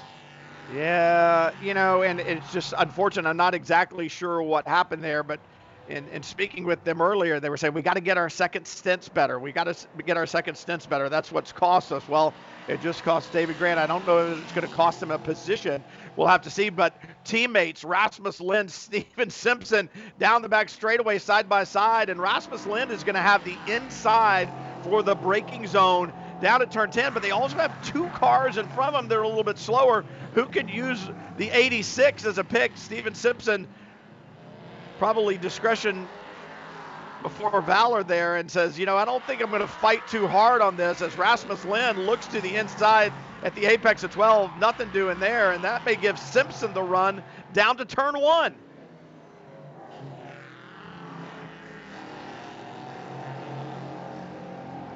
Can't close up there on Lindh. so Lindh through using that heavy braking down into turn 10 and now is stuck up behind the 86. Yeah, number 40 car of, of uh, David Grant, he was trying to stay on the lead lap. He was right at the tail end of the lead lap. Uh, so I don't know what, what, what happened. I don't think we saw what happened to him, but he's now he is off the lead lap. He is behind this battle between the number six, who's trying to put a, a lap on number 86, driven now by Chip Romer, making his debut in this championship. Chip's got a lot of racing experience uh, in all sorts of different, well, not only cars but also also uh, boats. He's turned some ridiculous uh, uh, high-speed boat runs in, in, in various catamarans, uh, better part of 200 miles an hour. So he's no. clearly fairly brave. No. That should know. is brave the right word there, Brian? I, I, I mean, I don't know if brave's the right word or not, but just no. I, I mean, fast boats scare me a lot, a lot. Rasmus Lindh getting past Romer and that's going to allow him up into the third position. Stephen Simpson just behind him. Lindh able to use some traffic and a good run off of turn seven just a lap ago to get past his teammate, still Stephen Thomas, out in front. So impressive throughout the season, but what we've seen out of Stephen Thomas is just gradual progression throughout the year, and he's gotten better and better and better. Started with an eighth place finish, then a 10th, then a 12th, then a 6th, and then a sixth again at Mid Ohio, and then his best qualifying of the season here. There is a progression that is easily easily witnessed for Stephen Thomas. We've seen it all year long. It's the 74, John Brownson on pit lane. Thomas, though, I would expect to see him here on pit lane pretty shortly, Jeremy. Yes, I, I, I agree. I think uh, sometime in the next uh, couple of three laps, uh, most likely. Uh, he, he, made his pit stop uh, about half an hour into the race. Uh, we've now done yeah an hour and, over over an hour and a half. So yeah, I would expect him in pretty soon here. and here indeed he comes right now. I was going to say you might be able to get 58, 59 laps out of it. He's would have completed 58 this time as he goes across the line. So time to bring that 11 in, get it topped up. I'm sure Thomas Merrill will climb behind the wheel. That will move Matt Bell into the lead. It's where the 64 car started. Naveen Rao put it on the pole, and Naveen Rao, Matt Bell, sights firmly set on the championship as they have been all season long. Really impressive Thomas. run here by uh, Stephen Thomas, wasn't it, uh, Brian? Yeah, I mean, it really was, Jeremy. We, we've talked about his progression, and I mean, you've driven race cars. You certainly have studied race car drivers. You're an encyclopedia of knowledge, and I just find it impressive. You think back to drivers that you've seen do that kind of a job, that kind of a progression. Remember, it was only a year ago that he started racing at all, and hats off to every bronze driver that's in the field. Um, we, we talked about the prowess of many of them, but it's just been fun to watch that progression throughout the season. Yeah, it really has. And uh, he has number 54 car. He's being uh, lapped by that's number 64, uh, isn't it? So. Yeah, that's not what we want to see. Dakota Dickerson yeah. cannot be happy to see that. No, that's uh, you know, with uh, half the race down, and he's now a lap behind his uh, championship rival. Uh, and uh, yeah, it's not not uh, not ideal by uh, by any means. Well, and you look through, and we talk about consistency and speed, and the 64 has had both. As we said at the very beginning of this show, they've had one victory, but they've only been off the podium one time. You look at Dakota Dickerson, he's had two podium finishes, one of those being a victory. So a victory, one other podium finishes, and then two fourths. So nothing to be ashamed of. They've never finished out of the top five, but it's just been those couple of steps on the podium throughout the year that have made the difference. A, a point here, a point there, a position here, a position there. And he had closed the championship down a little bit after VIR and Mid Ohio with the win at Mid Ohio but they could never really shake the 64. Look at this. Steve, Stephen Simpson returning the favor of Rasmus Lindh gets the pass done down in turn 10A. And Lindh well, will take it a lap or two and see if he can get it back. But as I was saying, Dakota Dickerson and Dominic Cicero just never able to shake. It seemed like the 64, if they finished fourth, the 64 finished fifth. You can never find a finish where we you know, they finished on the podium and three, four, five positions down. The order was the 64. The 64 just consistent all year long. Hats off to Naveen Rao, Matt Bell for doing the driving, but also have to give congratulations to the K2R Motorsports team for doing such a good job. I'm not handing them the championship yet by any stretch of the imagination. It's just been a very, very impressive season so far for the 64. Yeah, very much so it has. And, you know, Naveen mean, he's only been racing for a couple of years, so uh, he, he's done a really good job as well. There's number 10 car still struggling for uh, Stevan McAleer. Uh, and he's going to bring that car into pit lane one more time. Just a quick note here that Scott Andrews, the track record holder, he has reset the fastest lap of the race. He's gives me a couple of laps. No, he's only one lap down, I think, uh, to our race leader. Yeah, maybe it's two laps down. I have to wait and see where they are on the racetrack. Uh, uh, having taken over from Jerry Cloud, but he has just set the new fastest lap of the race, a 116.984 for wow. uh, Scott Andrews. So he's the first guy in this race to get below 1 minute 17. In fact, there's only two drivers who have been in the 17s. Matt Bell, uh, 17.1, and over the last couple of laps, uh, Thomas Merrill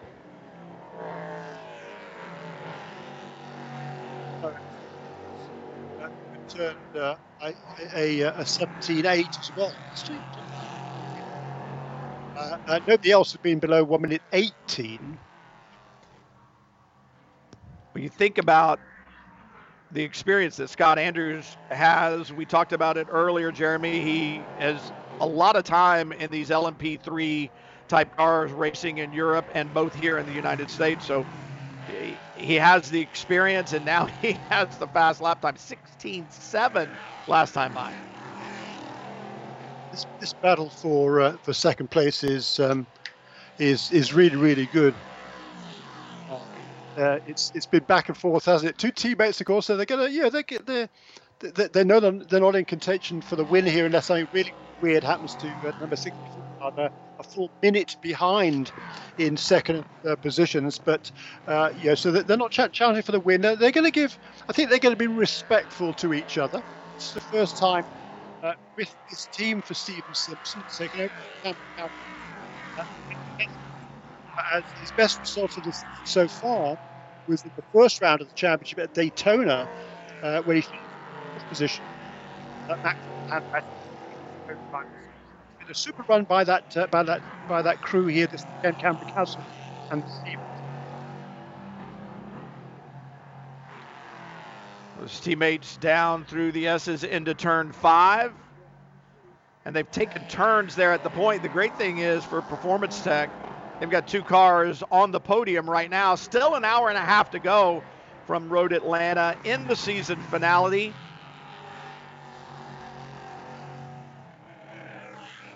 and absolutely glorious weather. It's been a difficult season for the teams, the drivers, crews, and certainly the fans. We thank everybody for being here this weekend under such difficult conditions and great racing going on in IMSA Prototype Challenge.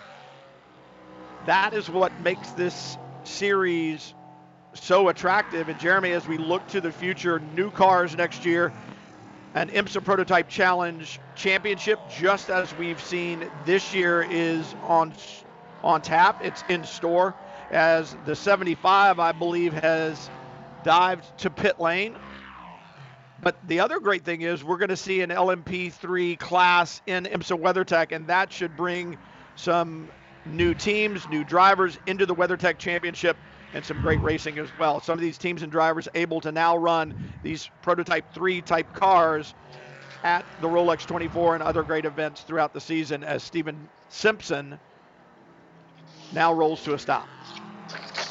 Indeed, he does. So Simpson then in the pit he, he, gives up a second position now to make this pit stop. This will be the uh, second pit stop out of th- three for this number 75 car. We're uh, just uh, almost exactly halfway through this uh, one uh, this three-hour race. We've just uh, just just completed half distance in, in this race.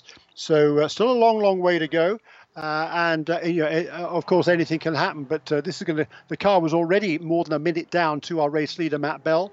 Uh, and this, of course, is going to drop them further behind as well. But it's still been, a, been an, an, excellent performance by this team. They're going to uh, put some uh, fresh Michelin tyres on this car for Stephen Simpson.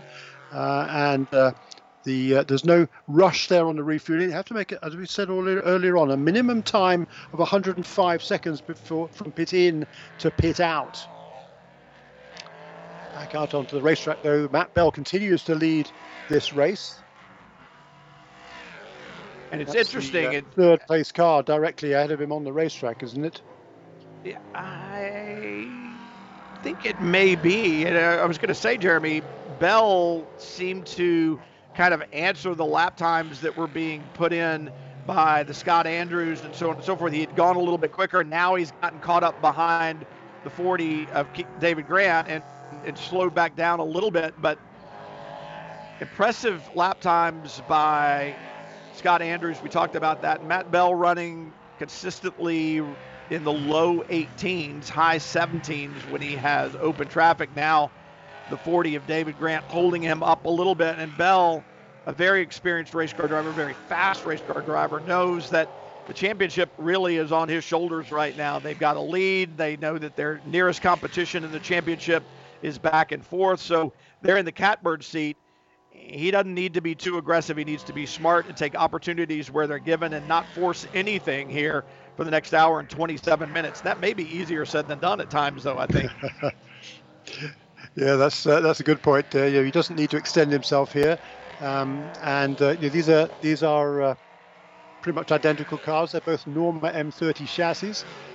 Matt Bell running for K2R Motorsports, David Grant for 47 Motorsports. So two different teams, but uh, I'm sure pretty close, pretty, pretty uh, similar setups on these cars. And we've seen how fast David Grant has been in the past. He's running laps consistently in the uh, in the low minute, low one minute nine teens. Uh, Matt Bell, of course, is capable of going a couple of seconds quicker than that because he's already turned a best lap of 117.1 but uh, he's going to be awfully difficult to make a pass on a very similar car for the race leader Matt Bell. Got to be, got to be. There's no point in taking any risks here for the race leader Matthew Bell. Yeah, and it's interesting. He's moving around a lot in the mirror. And the other thing you you want to make sure of is that if the car in front of you has a problem, you don't get caught up in, in their mistake, in, in their problem. So you got to press hard. I think the other thing is one of the most difficult things for a race car driver is to kind of throttle back a little bit, pardon the pun.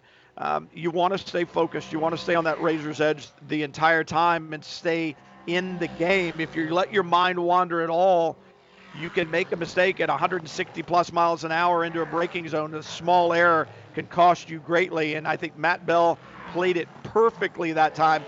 Put the pressure on the car in front, and, and just said, hey, I'm here, I'm here, I'm here. I don't want you to screw up. I don't want you to make a mistake and take me out, but I want you to know that I'm going to be coming by at some point in time. Got it done, got it done easily there into turn 10. Matt Bell now empty racetrack in front of him, and that's what he wants to see. Yes, so uh, patience paid off there for Matt Bell. Good, uh, good move. And he has now got uh, clean sailing in front of him. Meanwhile, uh, he's a couple of laps down to Matt Bell, but Scott Andrews has set a new fastest lap of the race. Not only that, he's beaten his own lap record, a 1 minute 16.698 for the Australian. Car number nine is Scott Andrews. That's just an amazing lap time, and you, you think that the racetrack would be starting to get a little bit faster, Jeremy, as the surface temperature – begins to heat up a little bit. We still have nice cool air for those engines to breathe, but now the surface temperature heating up a little bit, going to give you a little better grip, and everything really playing in to the the driver's hands as far as having a good car underneath them. If you had a, a good balance before, the car should just get better and better as we get just a little bit more track temperature.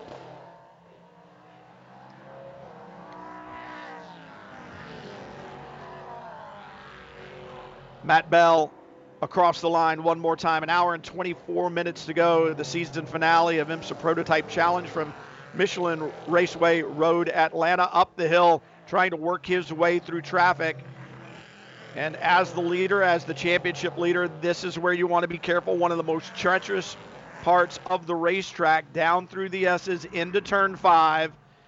And Bell carrying the championship on his shoulders to the checkered flag. As I said, just an hour and 23 minutes now to go.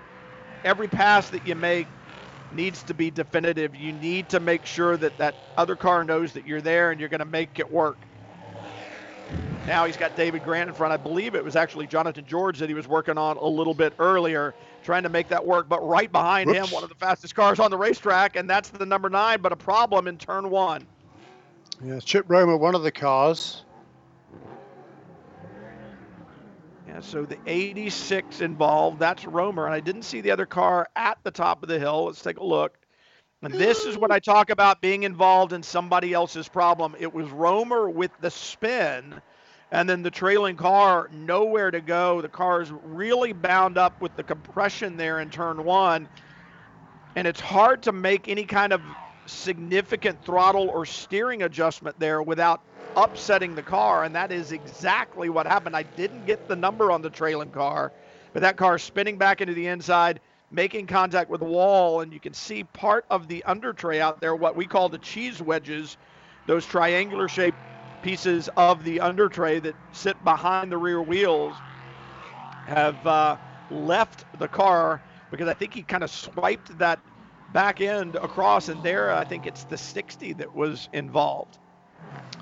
Yeah, okay. It, it yeah, it was. It, you know, that there's all, all of a sudden over the last few races, a few cars have changed their colour scheme. It's sort of difficult now to pick some of them apart, including the race leader 60, 64. I was keeping quiet there because I wasn't even wasn't 100% sure it wasn't the race leader that got involved in there. But no, indeed, I think it was uh, Tristan Viidas, a young Estonian who's kind of a protege of uh, Estonian born Tonis Kasemets, who will tra- take over this Volvo racing car number 60 for the final stint. And poor uh, Tristan there uh, he, he, really had nowhere to go uh, with that spinning car in front of him. You, you flat out committed through turn one. It's a super fast corner, really, really tricky.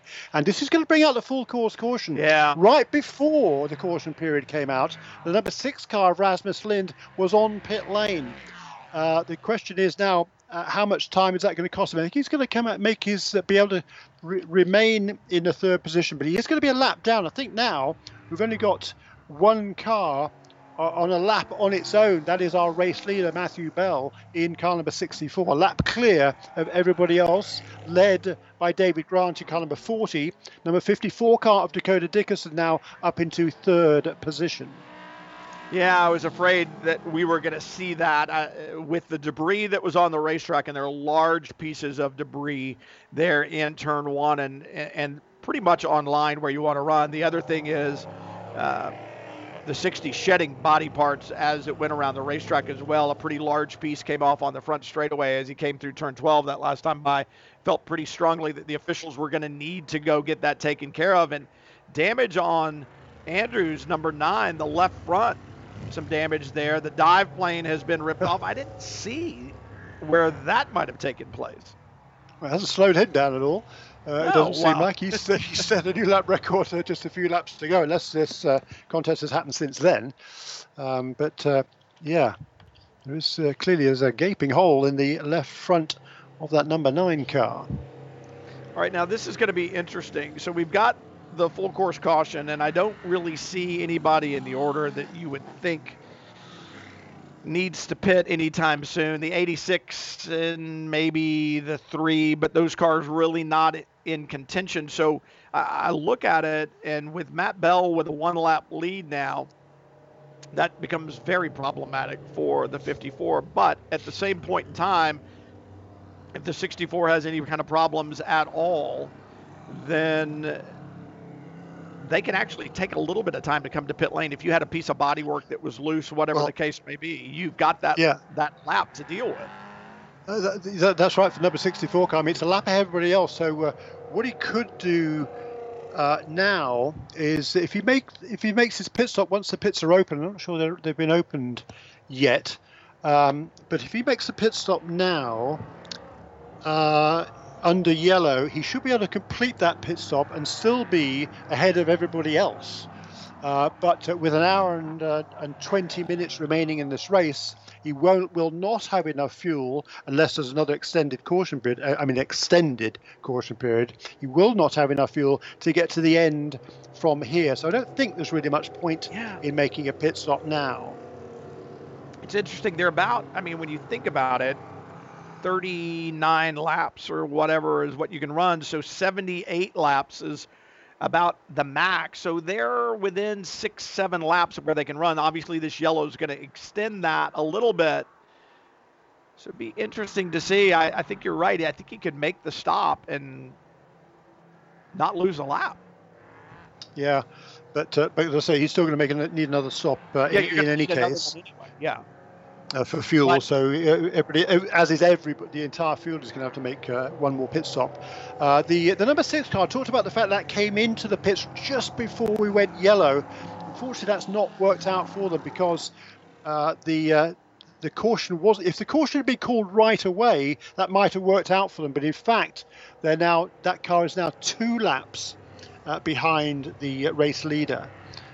so number six car comes out in the eighth position having made its uh, second stop uh, of the day, uh, but uh, is is now two laps behind the number 64 car, which leads the race. So we've got one car on the lead lap, 64, then one lap down, number 40, number 54, number 11, and number 60. Tristan Viidas uh, stays just one lap down despite that incident at turn one. Two laps down are Scott Andrews in car number nine. Uh, Stephen Simpson, in car number 75. Rasmus Lindh uh, re- re- rejoins then in the car, just made a pit stop, car number six, teammates to Stephen Simpson, and uh, who uh, also made a pit stop uh, a few laps ago as well, by the way, number 75 car. Uh, that was in about three or four laps before the full course caution period came out. So number 75 and number six then will resume back to restart. Also, back down as well as 975 and 6 back. Dominant the 64 has been all weekend long. The pole, Naveen Rao led every lap that he was behind the wheel. Now Matt Bell out in front with a one lap lead over second place. So the 64 doing exactly what they need to do to try to capture this 2020 IMSA Prototype Challenge Championship.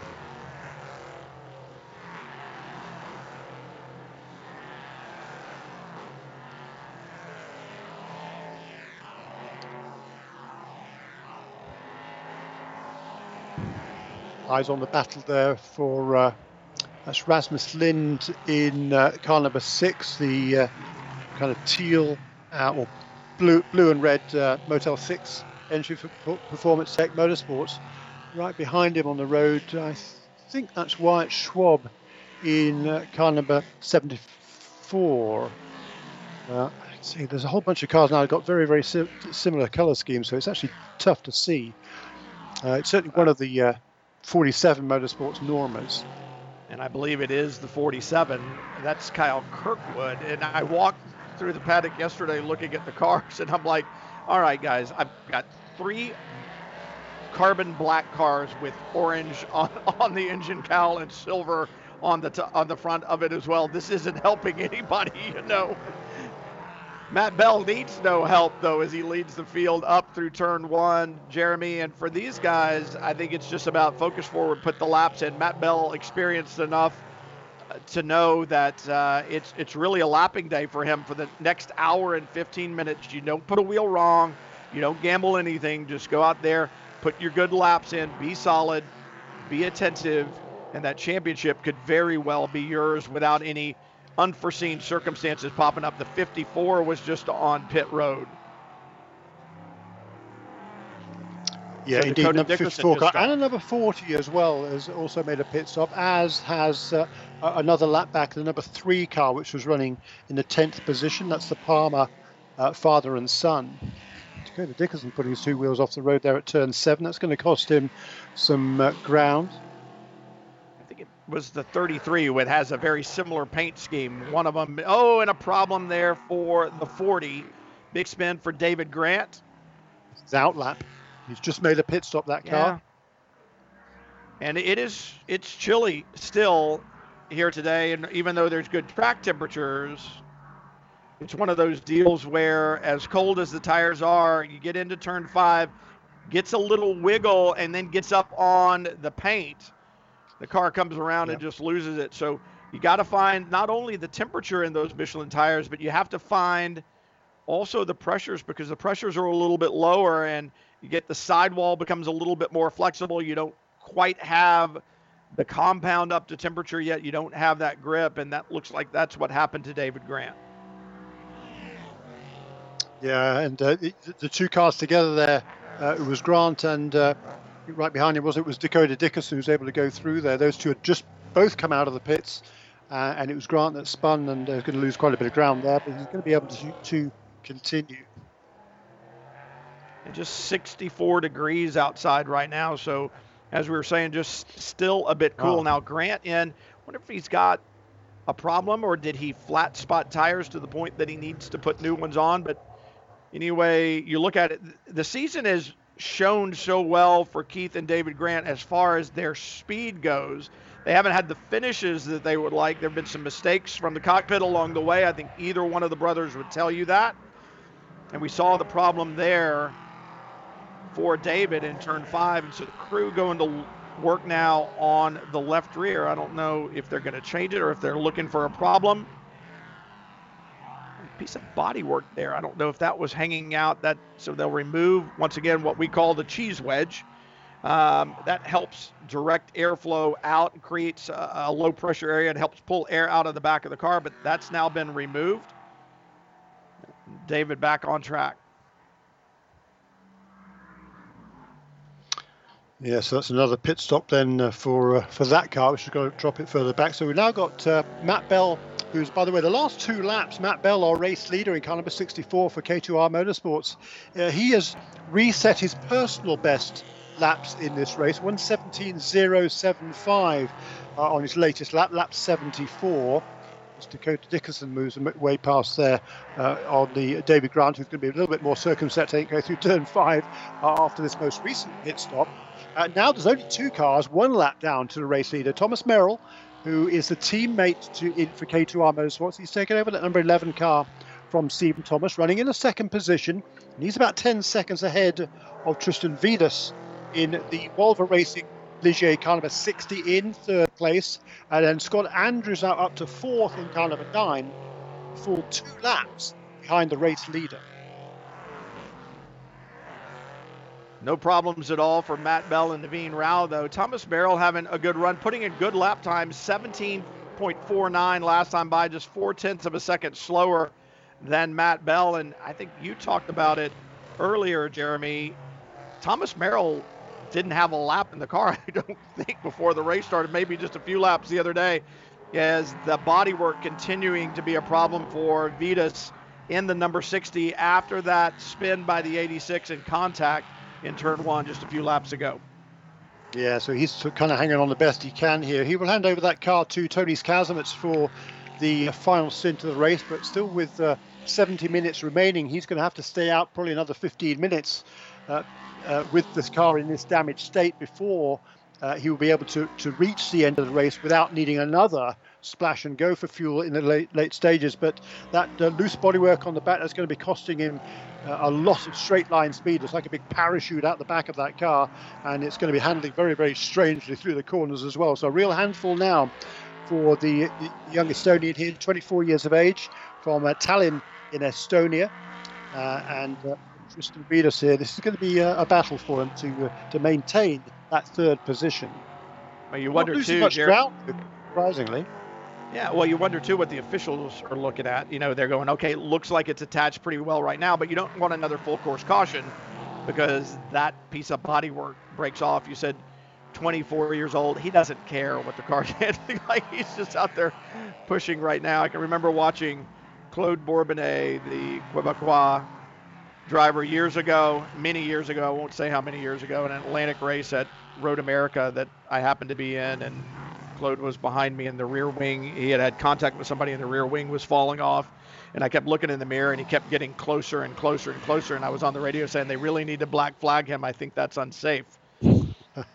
Claude didn't care, but made him go faster down the straightaway. And he was catching me, so I was complaining that perhaps they needed to bring him in. I don't think anybody else is close enough right now to Viidas to complain about that bodywork. But you don't, you certainly don't want it out in the middle of the racetrack um, if it were to come off. It looks like it's pretty solidly oh. attached. It's just kind of lifting up in the airstream. Now the 64, the leader's in. Yeah, and, and there's 68 minutes right. to go in this race. So uh, this is uh, certainly too early. Uh, unless something very strange happens in order to be able to get to the end of the race from here. We talked about that uh, during that previous caution period.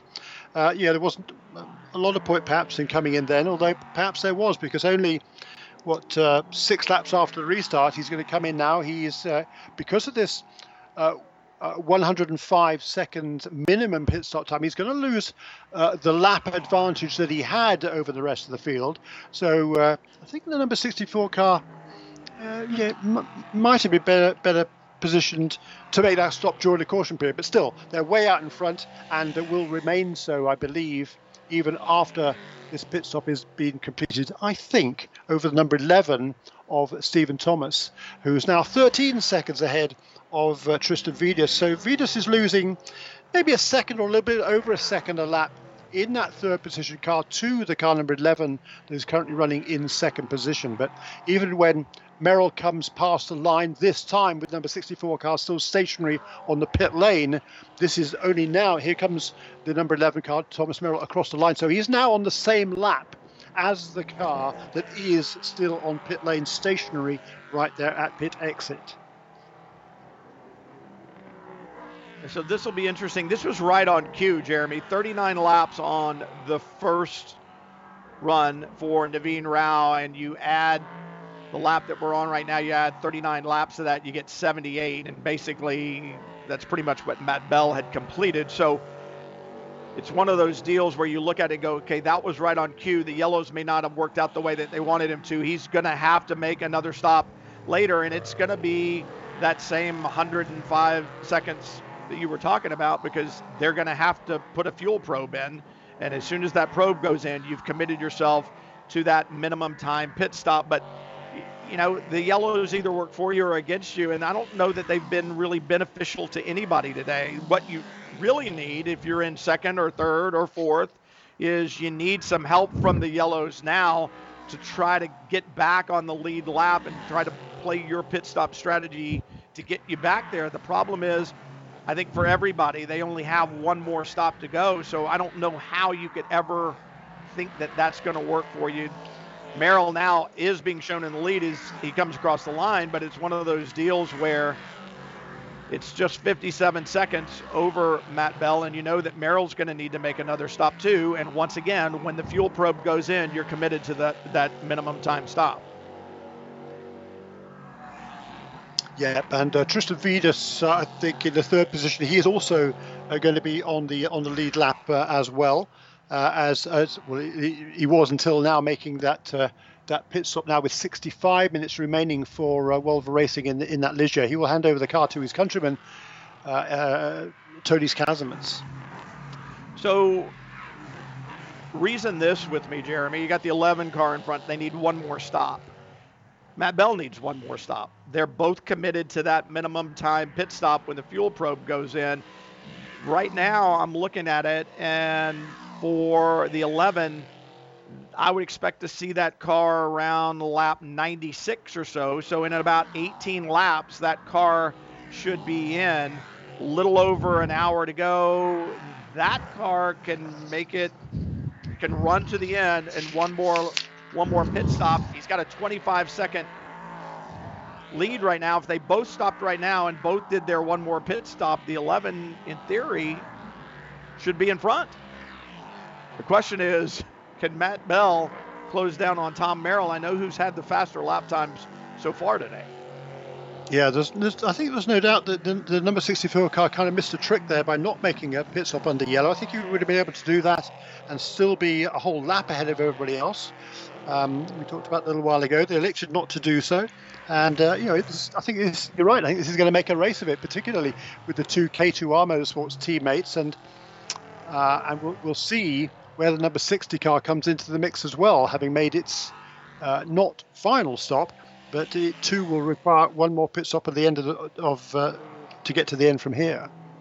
The other one that seems a little far outside, though, would be the nine, who once again made the last stop on 53, add 38 minute or 38 laps or so to that, and what you've got is lap 91. So he's got another few minutes, several more laps, and then he should be into the window where that last stop could be made. And even though he's being shown in third right now, he's about 50 seconds behind Matt Bell. If he were to make his stop first, I don't know. No, and, and remember, the nine has played fuel.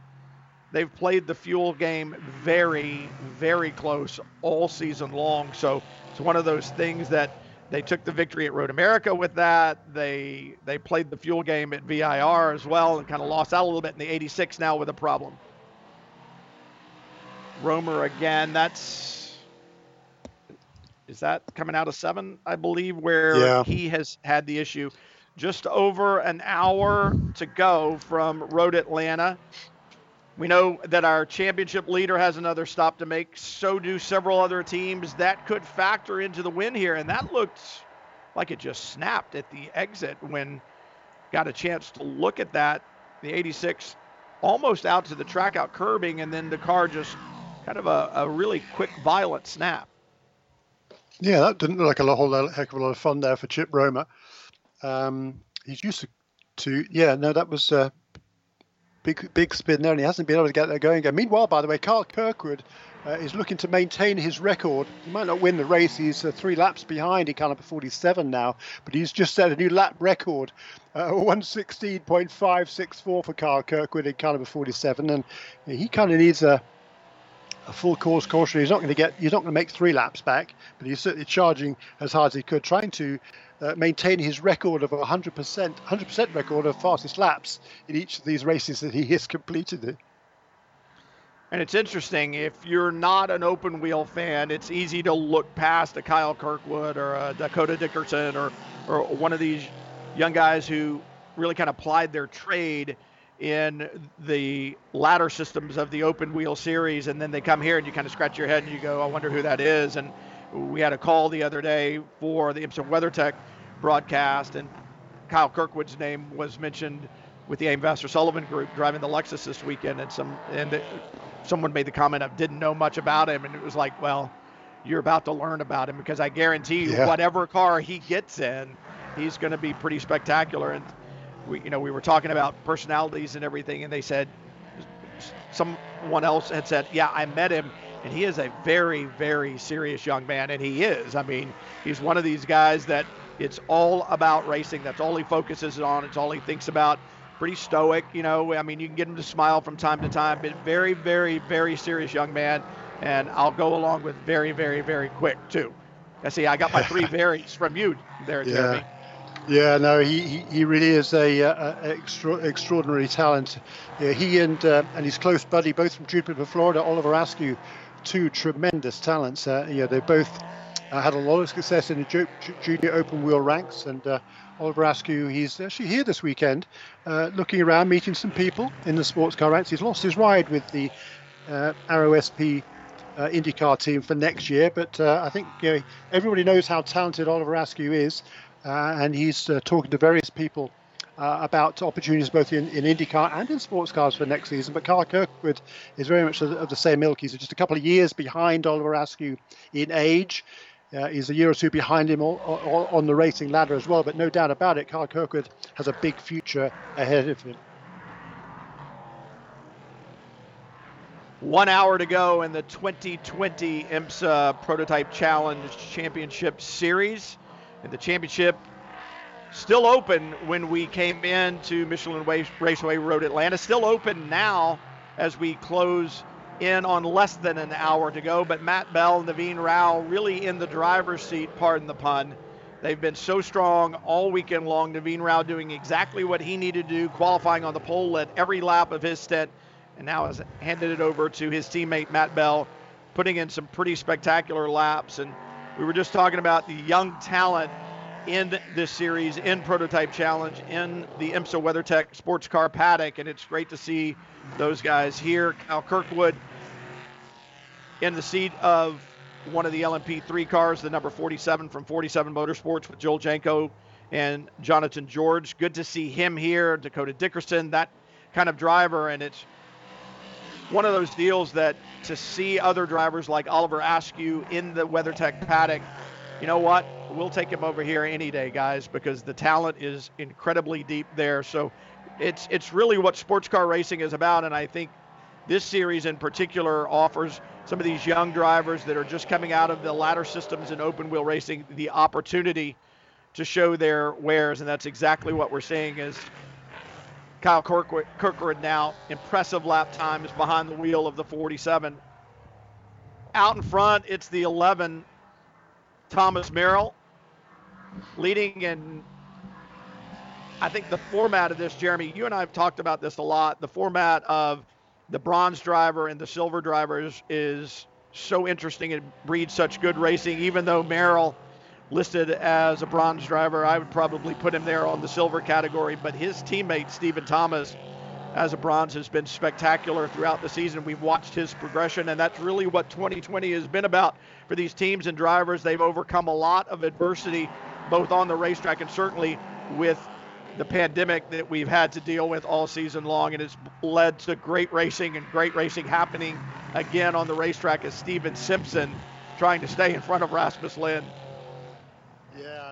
Super battle, isn't it, uh, between uh, these two? And number 74 car is not behind, not far behind either. That's Wyatt Schwab, who's taken over from uh, the the most experienced driver uh, in this race. That's John Brownson in car number 74. John Brownson, this is the 134th start in this championship. That includes the old uh, IMSA prototype lights that this the, the uh, LMP3 series has kind of morphed from. Uh, but uh, yeah, he's, he's a, a, great character as John Brownson, and, and he's handed over uh, another youngster here, just 19 years of age, is Wyatt Schwab from Millersville, Pennsylvania, in number 75 car that's chasing after this pair, this performance tech pair of Stephen Simpson and Rasmus Lindh. And for Andrews in the nine, wondering about the pit stops for him, I would think about lap 91, so five or six laps to go, and we should be seeing that last stop for Andrews in the nine. And Merrill's going to need to stop too. A few laps after that, another four, five, six laps after that, I would think that should move Bell back up to the point. But he too is going to need a, a, uh, a splash, but there is no such thing as a splash in this series. That's right. That's right. There is no thing as a splash. You know, if if you if you're in the pit stop and taking on fuel, if you're just in the pits to change drivers, change a wheel, whatever it might be, then there's no minimum pit stop time. As soon as you put a drop of fuel into the car, that's when that 105 second minimum comes into play. And you're absolutely right, Brian. You know, they both of these cars are going to have to make one more pit stop, and even though the number 64 car is going to need a lot, a fair bit less fuel, a lot less fuel than the number 11 car, they're still going to serve that minimum time. Uh, and the advantage, therefore, is still in the favour of number 11 car. Having said that, uh, Matt Bell, the second place car, number 64, he's consistently six or seven tenths of a second quicker than Thomas Merrill. Thomas Merrill's last lap was a 117.8 which is about uh, three tenths away from his fastest time. Matt Bell has just gone across the line now to complete lap uh, 60, uh, 86. His lap time of 117.3, so another half a second closer for uh, Matt Bell. This is going to be an intriguing battle with still 55 minutes remaining in this race, and pretty much any time after now, I think uh, another lap or two.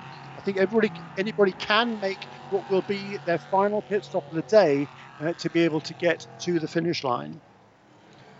You have to think, Jeremy, with the faster driver in the car, they're going to burn more fuel. And what I was told was if you run flat out and the best laps that you can turn, you can run about 49 and a half minutes, 50 minutes at the most. So you're right. Here in another three laps, we should be inside that 50 minute mark, and you should be good to go to make your stop. So um, it's one of those deals that, unlike WeatherTech, unlike Michelin Pilot, with this time stop, it really kind of changes the complexion because there's no real advantage of coming in with more fuel in the car and a shorter pit stop as far as taking fuel goes because, as you said, that minimum pit stop time really negates any of that strategic advantage. Fascinating, isn't it? The last lap, uh, Thomas Merrill's just completed his 87th lap, 117.562 for Thomas Merrill. That's within a tenth of a second of his fastest lap of the race.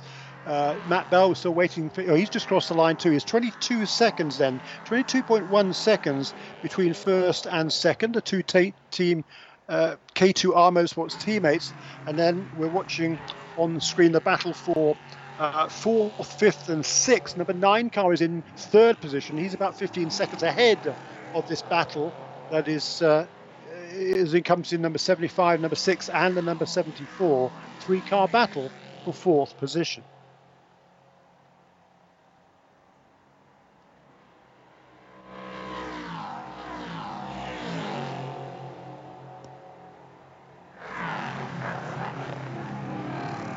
Was a late lunge to the inside there by uh, car number six, Rasmus Lindh, not quite close enough. He, he kind of he had to jam on the brakes there to make sure he didn't hit the number 75. A good form to take out your teammate.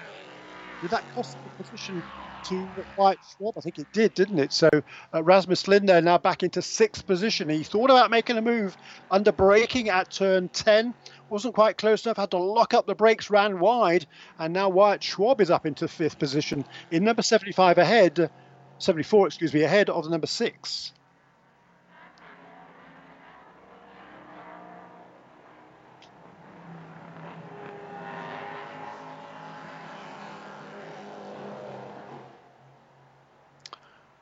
So this battle is uh, is the one to watch right ahead of him on the racetrack. Is car number uh, 54 now. That's Dakota Dickerson. He's way down in seventh position. Another lap behind uh, this trio of cars behind him. There's a good move by Rasmus Lindh at turn seven to get back past Wyatt Schwab. So that's number six car ahead again. Here's a pit stop for our third place car. 52 minutes remaining. No doubt about it. Uh, Scott Andrews can get to the end from here.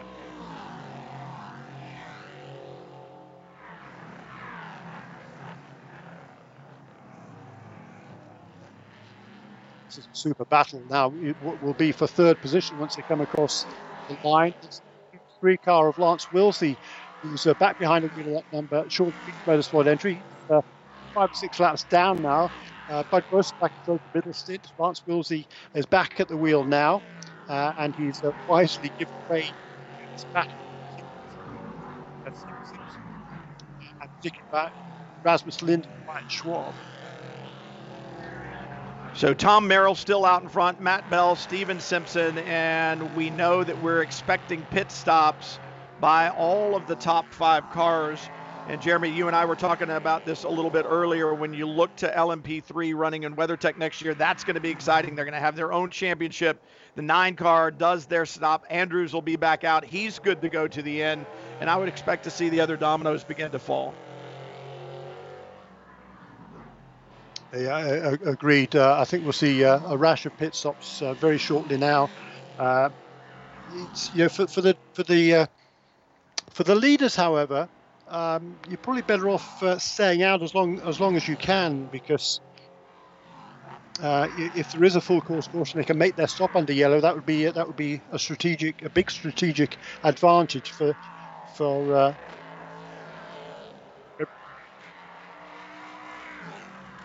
anybody. Excuse me. So Lindh trying to hold off the 74. Wyatt Schwab really putting the pressure on, and that's uh, we've seen Wyatt. Oh, and a wiggle there up the hill into turn one. Yeah, these two on the limit, aren't they? They really are. This is a super battle that's going on, and Stephen Simpson, because of this battle, uh, has managed to pull, a, pull a, a, couple of seconds between himself he, he's uh, Simpson in the uh, the blue and yellow car with the blue and red car, the Motel 6 entry of Rasmus Lindh, desperately trying to hold off that Norma chassis of Wyatt Schwab 47 Motorsports in car number 74. Yeah, Schwab really, really putting the pressure on. So you got two young guns there doing battle as we close in on the 2020 championship. Now, inside 50 minutes to go. Oops. There's Lance Willsey backwards again. Oh. And every time somebody loops it there, and it's hard to describe if you've not been on the racetrack as the 11, Tom Merrill, your leader, comes to pit road. It's hard to describe how difficult it is to see around turn seven, the exit of that corner. And when you're sitting there backwards, it is not where you want to be by any stretch of the imagination. Willsey gets the car to the inside and he'll get it back underway. But every time someone goes around backwards there, we saw Joel Janko off there a little bit earlier. We saw the 86 off as well. It's just a precarious place to be. And now the final pit stop of 2020 for the 1174 in as well.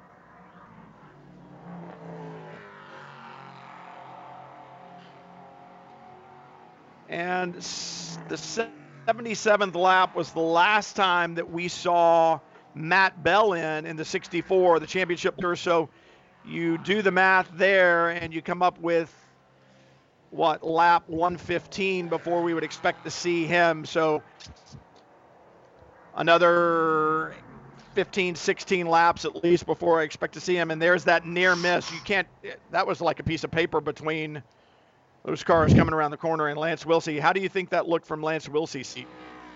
Yeah, not terribly good. Uh, I don't think he'll be he'll be happy to get that car out of the way. Uh, like he's going to have to do a three-point turn to get back facing the right direction again, but he'll be happy not to be in the firing line at the exit of turn seven. We've already seen several really close calls at that corner earlier in this uh, three-hour race, and uh, that was a that was that was really really tight. But uh, no harm, no foul. He's got away with it. Number 64 car uh, uh, continues out in front and the number 11 car is going to rejoin after his pit stop. Okay, so that's key. So the 64 just came by as the leader, and Merrill out of the pits right behind him. So we know that it's going to have to be that minimum or that uh, that time to pit stop for the 64 when they pit. So you would think that they might leave Bell out for the entire fuel load. He's running good laps. Let him put in faster and faster laps. Build that gap between he and Merrill as much as they possibly can before they make that stop at the end. Yeah, uh, I think you know right now there's another spin for number 86 car as well. That's uh, Chip Romer. He's having a, an interesting time out there, isn't he? Uh, number 64, and I've lost count to of number spins, number of spins between numbers 86, excuse me, not 64, 86 and 33. But it's going to be getting up to a double figures, I think, between the pair of them. But uh, yeah, no, there, there doesn't seem to be any damage on either car. They're able to carry on and continue to have some fun. There may be something just trailing a little bit off the uh, the back end. I think Tude's wedge maybe that uh, left rear bodywork on number 86 car might be a little bit deranged finally for him as uh, Matt Bell continues to run uh, very quick laps out in front. His last lap, this lap was a 117.0. His previous lap was a 116.9. That's within a tenth of a second of his fastest lap of the race. So Matt Bell pushing hard in that car number 64. Number 11 car rejoins behind him down to the number 64 car. But um, one lap down, that's no problem because uh, when 64 car makes his own pit stop, uh, he's going to lose more than that lap. Yeah, absolutely. And so that's where Tom Merrill needs to really be digging. But for Matt Bell, he needs to think about this. Okay, Dakota Dickerson is being shown there in fifth for the 54 to win this championship. They need to win, and Matt Bell, Naveen Rao need to finish fourth or worse. So even if Dakota Dickerson finishes second, I believe it's one of those things where Naveen Rao and Matt Bell must finish sixth or worse. So right now they're in the catbird seat, and while you would love to put a period on your championship by winning the final race of the season, I think it's one of those things that really the championship is more important than this race win right now. So, yeah, for Matt Bell, go put the laps in, and he's right down in the low 17s as he heads back out after the uh, as he's out on the racetrack, I should say, and Tom Merrill's out there. But that's the key. He's turning in good lap times, solid lap times, and you're just going to have to see where the cards fall when Merrill gets back up to speed. But Merrill now on pit road again, I believe. Yeah. That's uh, that pit, a penalty? Pit, pit speed violation. Oh. Uh, eight, eight. Uh, is, is, it miles or kilometres? I can't remember. What's the pit lane speed? It's miles, isn't it? Miles an hour. Uh, plus eight. So drive-through penalty for car number 11. That is, that is, well, I think definitely going to cost them the potential win here. Uh, that is a, uh, a really uh, surprising error for wow. car number 11. If it was just one or two miles an hour, then uh, you know, maybe it'd be unfortunate, but uh, eight miles now. No, clearly he forgot to uh, to use there. I think the pit lane speed limiter, and it's going to be a very very costly error for car number eleven. Yeah, that I mean that's just you you can't make those mistakes, and I don't know where it was. I don't know if it was in or out. In, I think for these guys, they can carry speed all the way down the hill from up at the bridge because they're using the pit lane on the outside of the front straightaway. So you can come out from underneath the bridge and carry big speed all the way down the hill, get into the brakes really hard, and then into the pit lane speed limiter. So I don't know if he made the error on the way in or on the way out. It doesn't matter because the penalty is the same. And that is one of those things that you just you can't make those mental errors. I know that they were thinking that they might have this race won and they wanted to be in and out as quickly as they could, but you just can't make mistakes like that. No mistakes made today at all for the 64, though. Matt Bell now behind the wheel, closing in on the number six just in front. That's Rasmus Lindh in the number six Performance Tech entry. And Lindh has had a great run, but not nearly as good as Bell and Rao. And Matt Bell looking to put the third place runner a lap down.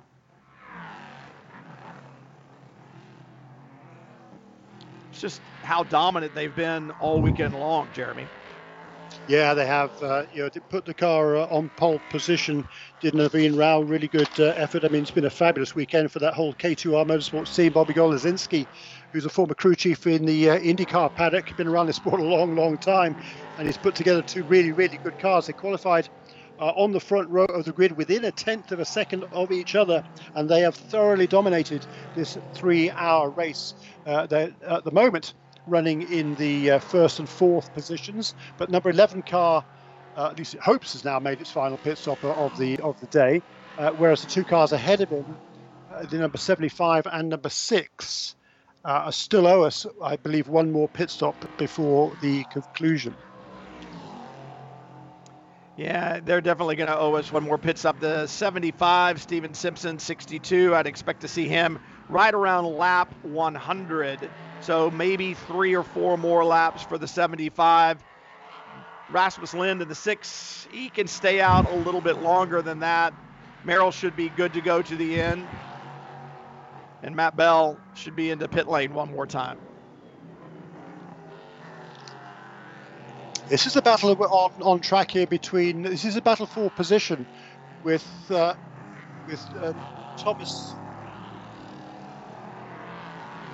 excuse me, with Dakota Dickerson and Tony Kasemets just trying to make the pass. It's uh, Dakota Dickerson still holds on to the uh, fifth position ahead of number 60 of Tony Kasemets. And uh, look at the colour scheme on that number 54 car of Dakota Dickerson. There's some sort of, sort of, marks all over it. In fact, they're paw prints, uh, as in dog paw prints, because Dakota Dickerson a, an ambassador for the Nowzad charity, which is a charity that reunites servicemen and women with the animals who befriended them, excuse me, and created uh, incredibly close, bond, uh, close bonds while on deployment in Afghanistan. It's a great Nowzad.com to uh, to donate to that charity. That is that is the Poor Prince on the number on the number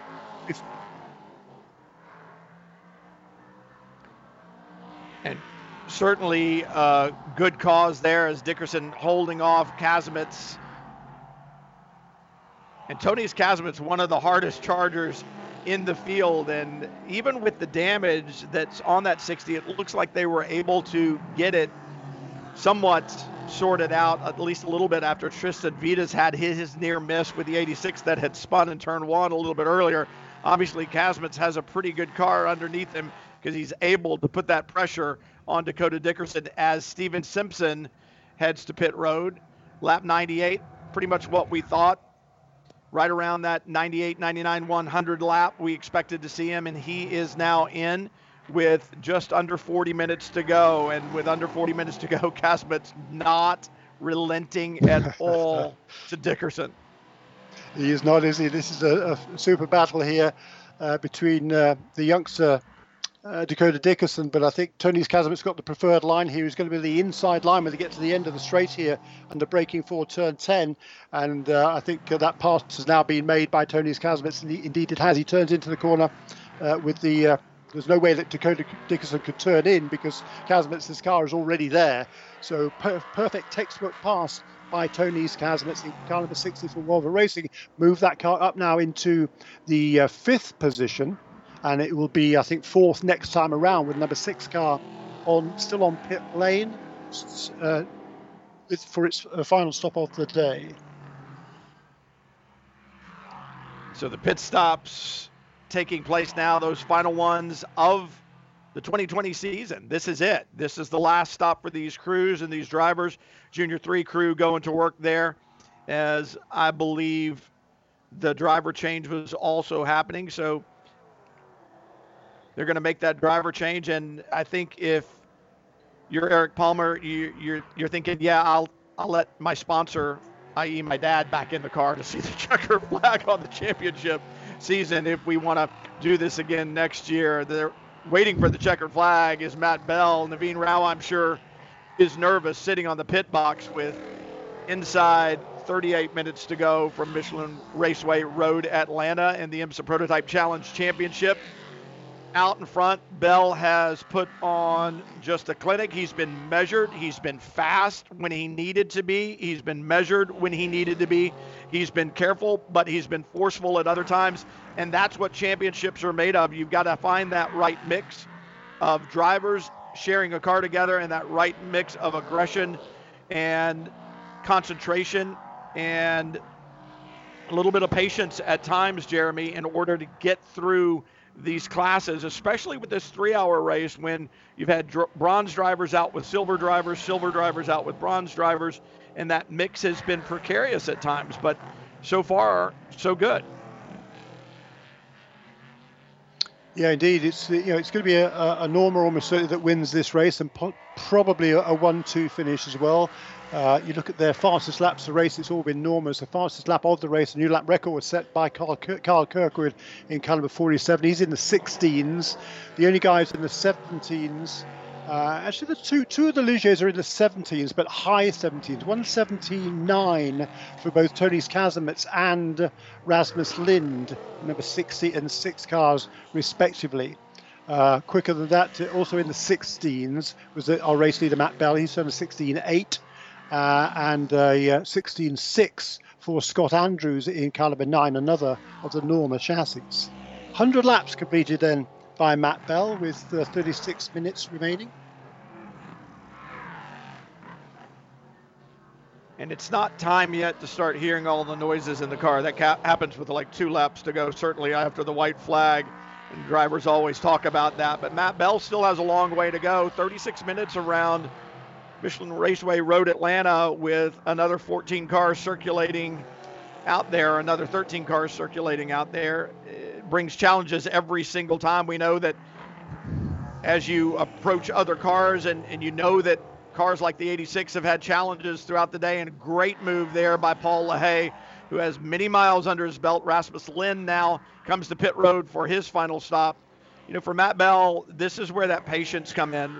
We, we said you know, aggressive at times when you need to be patient at other times. And this is where you need to be patient. You've got that one lap lead because of the problems that Merrill had with the speeding penalty on that last pit stop. So you're in the catbird seat. You can't lose con- concentration, but you can't throw it away either with a silly mistake.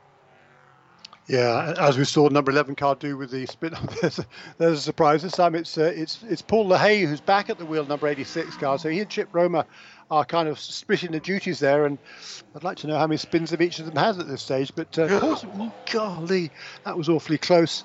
As he rejoins the racetrack, has to drive. You know, they don't have a great steering lock on these. Uh, on these LMP3 cars, so it's it's not easy to turn these cars around. They're kind of like like uh, like oil tankers out on the ocean. But uh, that was a big spin for uh, for uh, Paul LaHaye. He's running the, in the 12th position. So once again, though, no contact. Hats off to you, Paul. Oh, but the the near miss was, I don't know. I mean, we had a close one a few laps ago, but that one was insanely close. I, it took my breath away. The 54 yeah. now, and you can see the paw prints on the Ligier as Dakota Dickerson sits there, knowing it's his final pit stop of the season. Here's here it is. It's the nine car. Oh, good move by Andrews to miss the 86 as he's trying to get turned around, as you were just saying, Jeremy. And I, will give credit to Paul LaHaye. If you look up and see that car coming, you can't stop at that point in time because that car is seeing you move, and he's he's he's made his decision based upon your movement. You need to keep the car going so you can get by.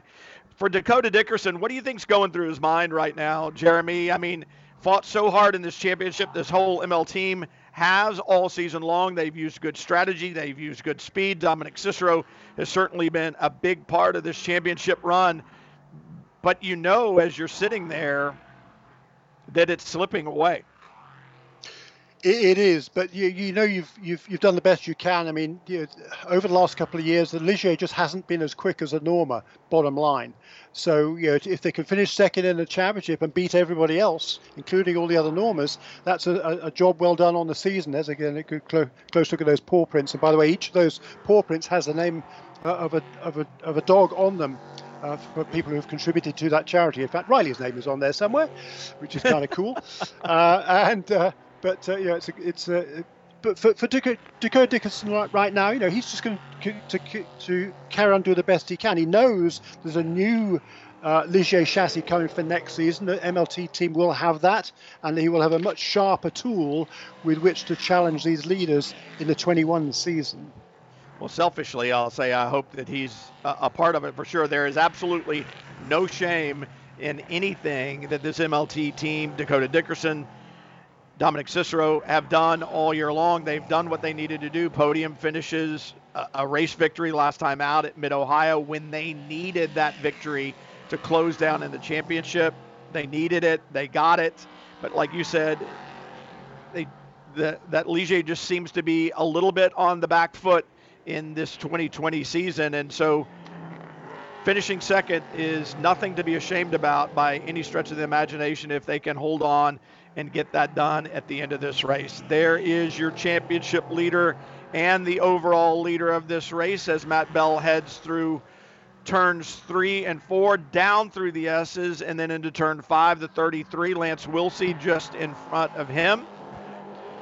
And closing down on half an hour to go. You think about nine and a half months it's been since we did the race at the Roar, Jeremy. We, we stood there, a, a great race, a great call, and Daytona is always an awesome place to start the season. We never expected to see the season that we saw. We expected to see the racing that we've seen, but the challenge that have come with it, as far as the pandemic and COVID 19 has gone, I think everybody within the IMSA organization to get the races literally back on track. All the teams, all the sponsors, all the drivers, everybody who complied with the strict rules that were in place. Without that adherence to the rules, we wouldn't be here right now. And so everybody in this paddock today is a reason why we're in this paddock today because everybody followed the protocols, and it's why we're able to crown a champion at the end of today's race in just over 30 minutes.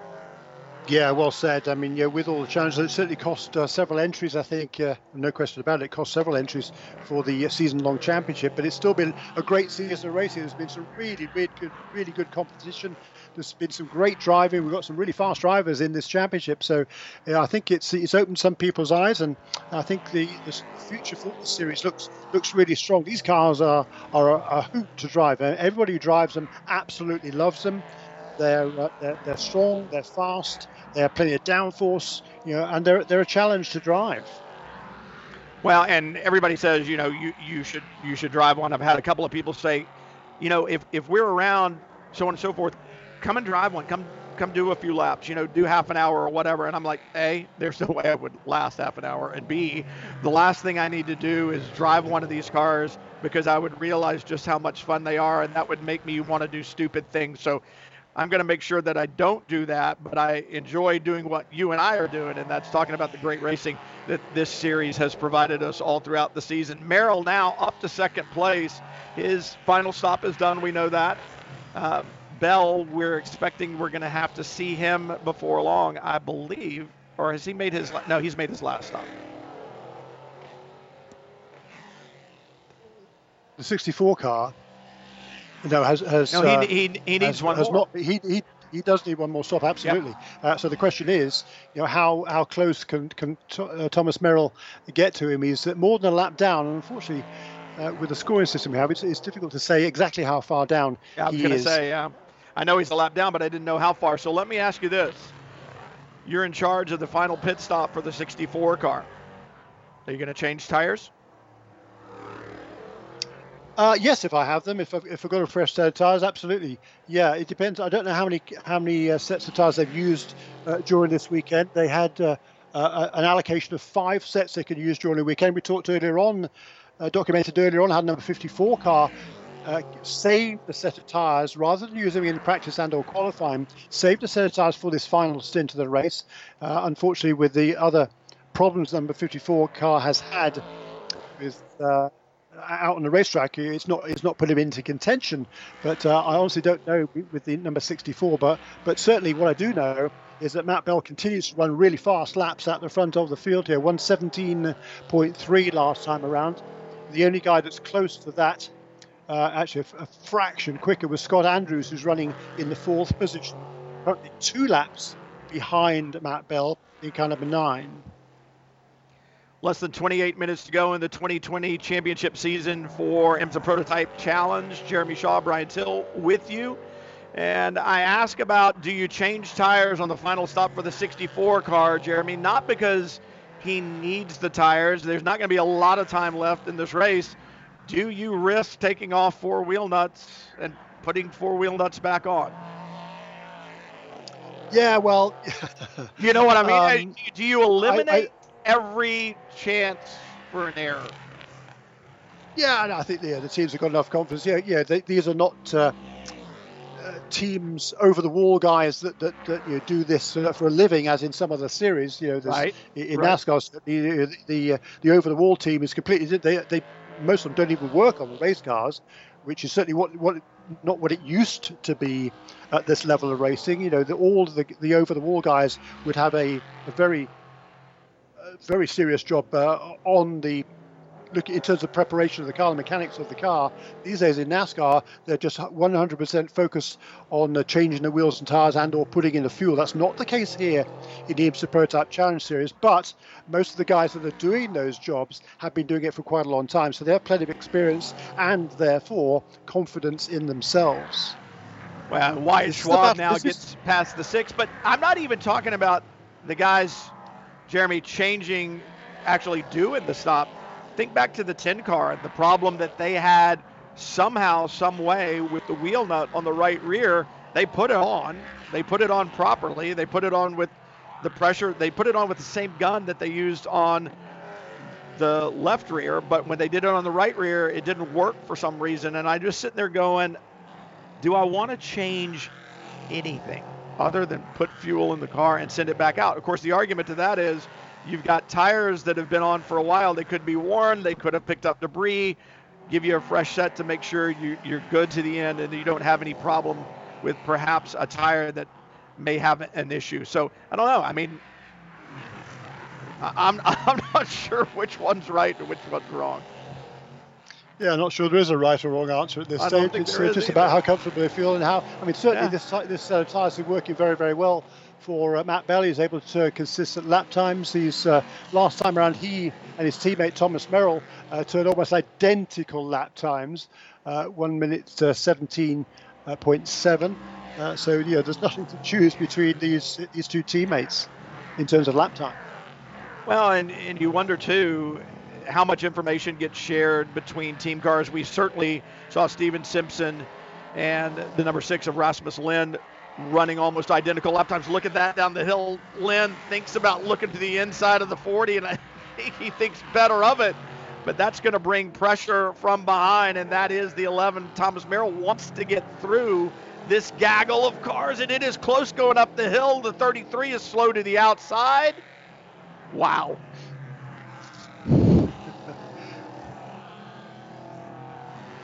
Another take, another one of those take your breath away moments as they head up the hill. And, and for Merrill, he, he doesn't want to lose any time at all because he knows that Matt Bell has that one stop left to make.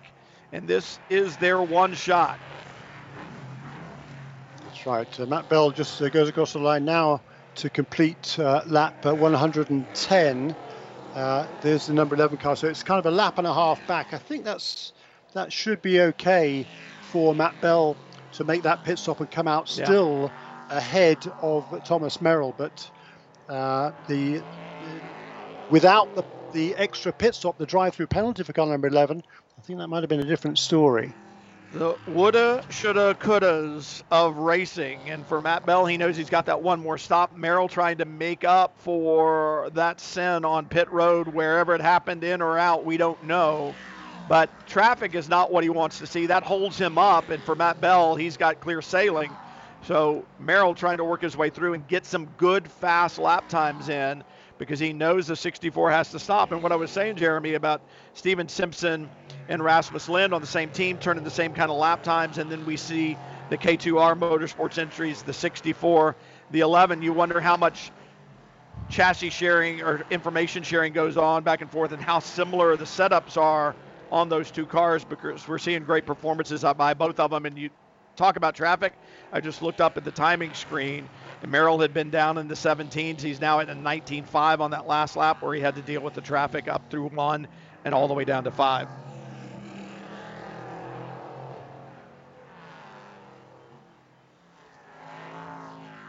Yeah, there's been, uh, you know, there's been, there's only 14 cars out on the racetrack. Actually, only 12 now. With the uh, uh, number 40 car has, uh, I think, uh, joined the number 10 on the retirement list. That's a shame we didn't see uh, Parker Thompson, the young Canadian driver, have an opportunity to show his skills at, at the wheel of number 40 car, sharing with the Grant brothers. but even though there's only 12 cars on this two, two and a half mile racetrack, there's always, it seems, at least two cars running together. So it's certainly been an exciting race. And uh, it's one pit stop to come for the race leader, Carl Well, and I would think if if you work off of that 38 lap number, which seems to be give or take kind of the number that we should see the 64 here in the next three or four laps to get that stop. That should take him just about to the end of a fuel stint, um, and then certainly get him to the checkered flag. But you know, as we keep saying, it is a minimum pit stop time. Once that car comes to pit road and the fuel probe goes in, it's a commitment of 105 seconds on pit road, and there is the 64 with just over 21 minutes to go in the race and in the 2020 season.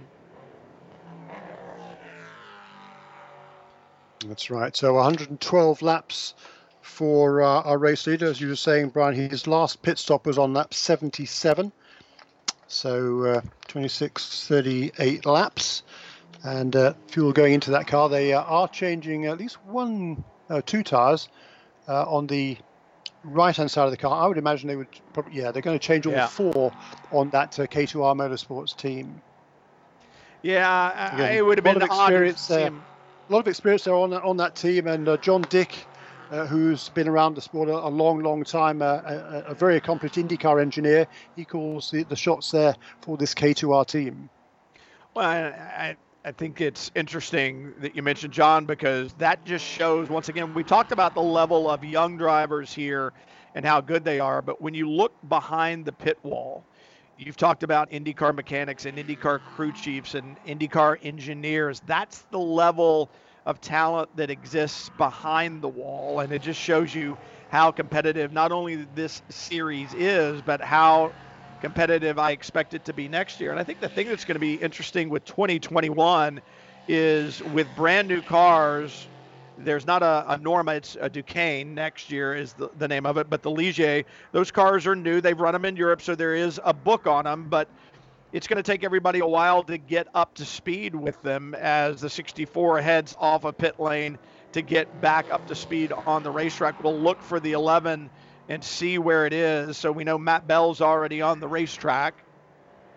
And looking back down the order to see where the 11 is just now onto the front straightaway. So Bell will maintain that lead, but Merrill should now be on the same lap with him, I believe. Correct. but yeah, it's going to take a while for everybody to kind of get a handle on their respective chassis next year. So I think the year in general will be good, but the first half of the season, there's going to be a steep, steep learning curve for these engineers and these crew chiefs and the drivers as well. And I think that just bodes for some really, really intense competition in 2021. Uh, I uh, 100% agree with you. And uh, number 60 car also on the lead lap. Now, Tonis Kasemets, it's been a really good run for uh, that team. It was uh, Bruce Hamilton who started off. He had a bit of a torrid start to the race. Uh, Tristan Viidas also has his uh, trials and tribulations, being involved in an incident at, uh, at turn one. But Tonis Kasemets, in that third positioning, car number 60. it's been this team's best result of the year. They had a couple of podium finishes last year. This year, though, the best coming into here was a, a, seventh place in the first round at Daytona. So it's been an excellent run for Volvo Racing uh, and a perfect way to end off the season with a podium finish if they can maintain their position right now. And that would be the f- highest finishing Ligier in this race. All right, so here's what we've got. Tom Merrill has 18 minutes and 10 seconds to close 15 second gap to Matt Bell. That's it. That if Merrill wants to win this race, that's what he has to do, and that is a tall order.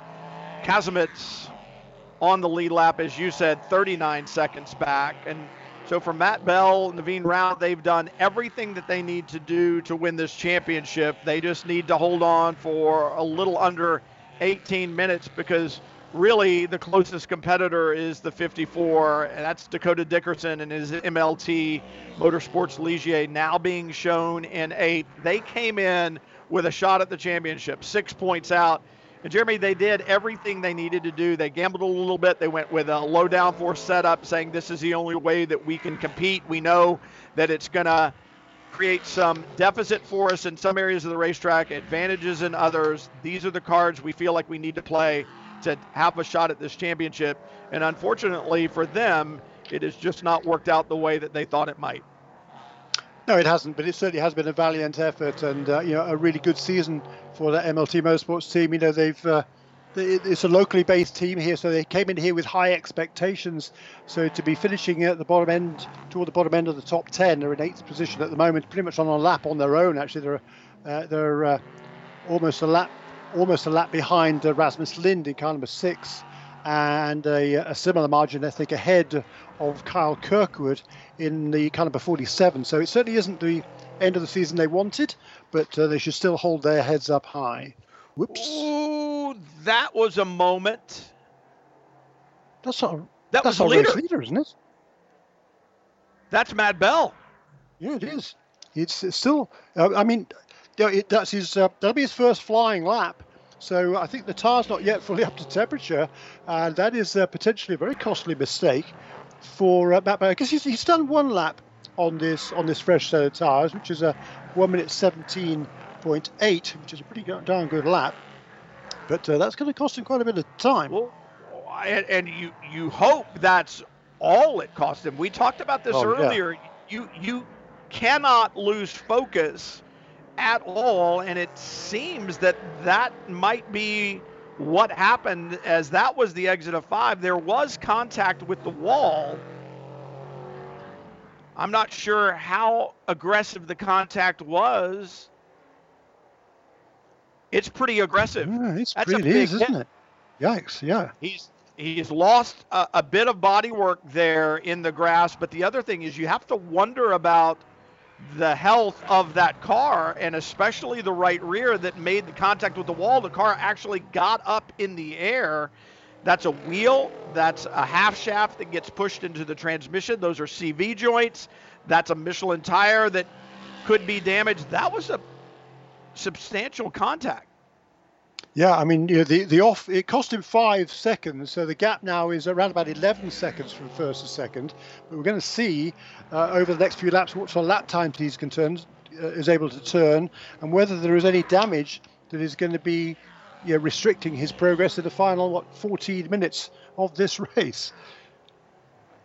That is huge for yeah. Matt Bell and Naveen Rao. I'm looking at Dakota Dickerson back in eighth, and I can't even pretend to potentially do the math to say if the 47 had a mechanical right now, or the 64 had a mechanical and didn't finish, what would that do to the championship? But Jeremy, you you can't make those kind of mistakes. You just can't. Not with 18 minutes left to go in a season championship when you're leading.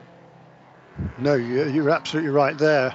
And uh, yeah, if if the uh, the car were to go out of the race now, 13 minutes remaining. Yeah, if he went out now, he'd finish in the 12th uh, position, uh, which would, uh, I think, then Dakota Dickerson would need to score 25 points, which is a uh, a fifth or possibly sixth position. And right now, Dakota is in eighth.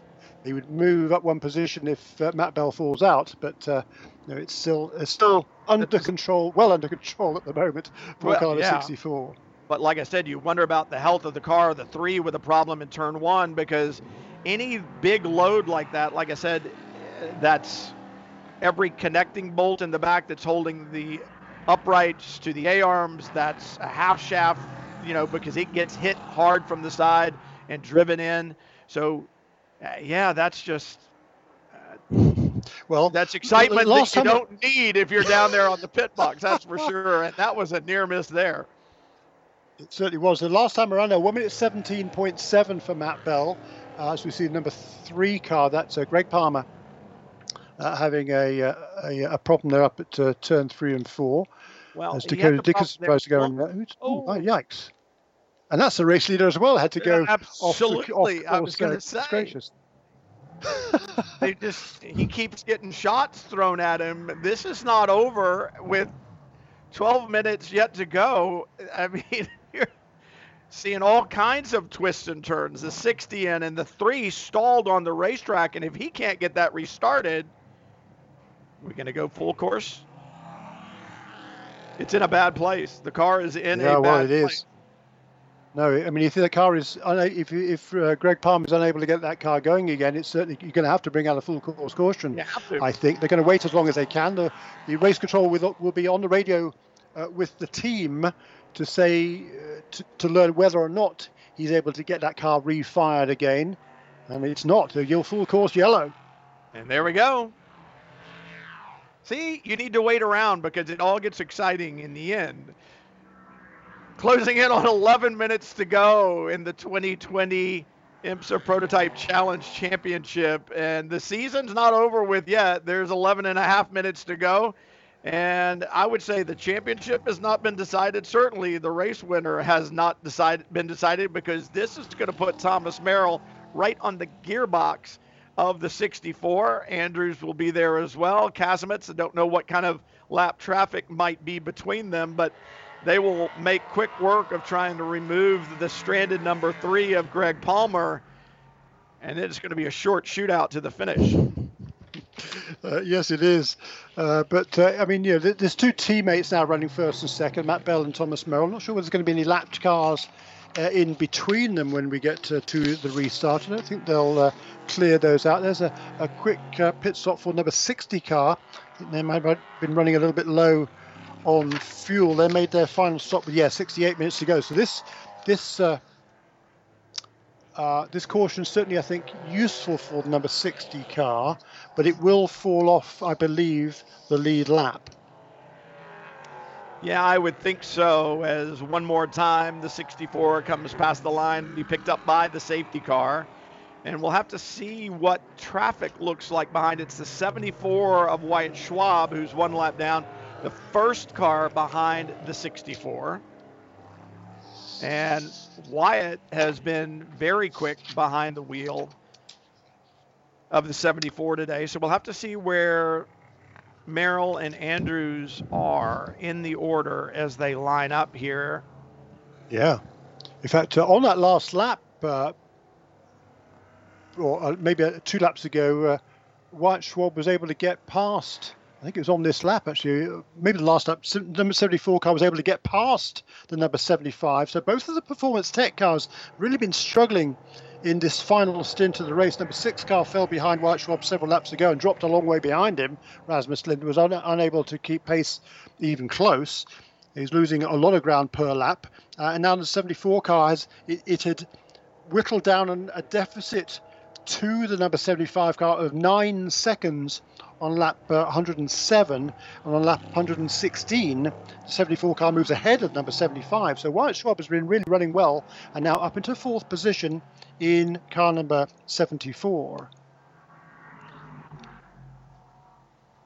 Nine minutes to go from Michelin Raceway Road Atlanta, the final race of 2020 for the IMSA Prototype Challenge Series. Full course caution. It's going to be a shootout to the end. Matt Bell in the 64 leads. They qualified on pole at the hands of Naveen Rao.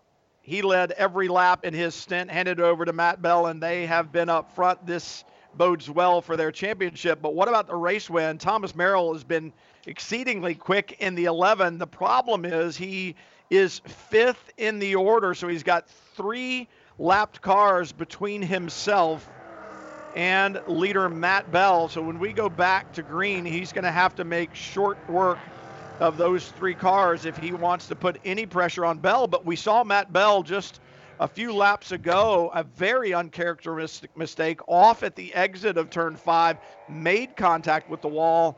And I can't help but wonder about the health of that number 64 is a pretty good hit on the right rear with the concrete wall there after the exit of turn five. Yeah, I mean, he has been turning good lap times, so the car seems to be in pretty good health. Uh, but uh, I'm sure for, for Bobby Golozinski and the, the, team principal there at K2R Motorsports, he'll be glad of the fact that there are a few cars in between his his uh, his two cars at the front of the field because he won't want to see them dicing together. Nor, of course, will Naveen Rao, the co-driver of Matt Bell. He just want, wants Matt to bring his car home to the finish line with uh, their second win of the season and the championship. So he doesn't want any, any excitement from behind at this stage. Yeah, I would I would say not. I'm sure the radios have lit up with both Matt and Tom Merrill in the 11 explaining the championship situation and so on and so forth. But you know, for Tom Merrill, maybe he unplugged his radio. maybe he didn't Good want to idea. hear those messages. He wants to he wants to win the race, right, Jeremy? He's like, yeah, whatever. Okay, I won't take him out, but I'm going to the front. So it'll be interesting to see. It's going to be a short one because we're inside seven minutes to go.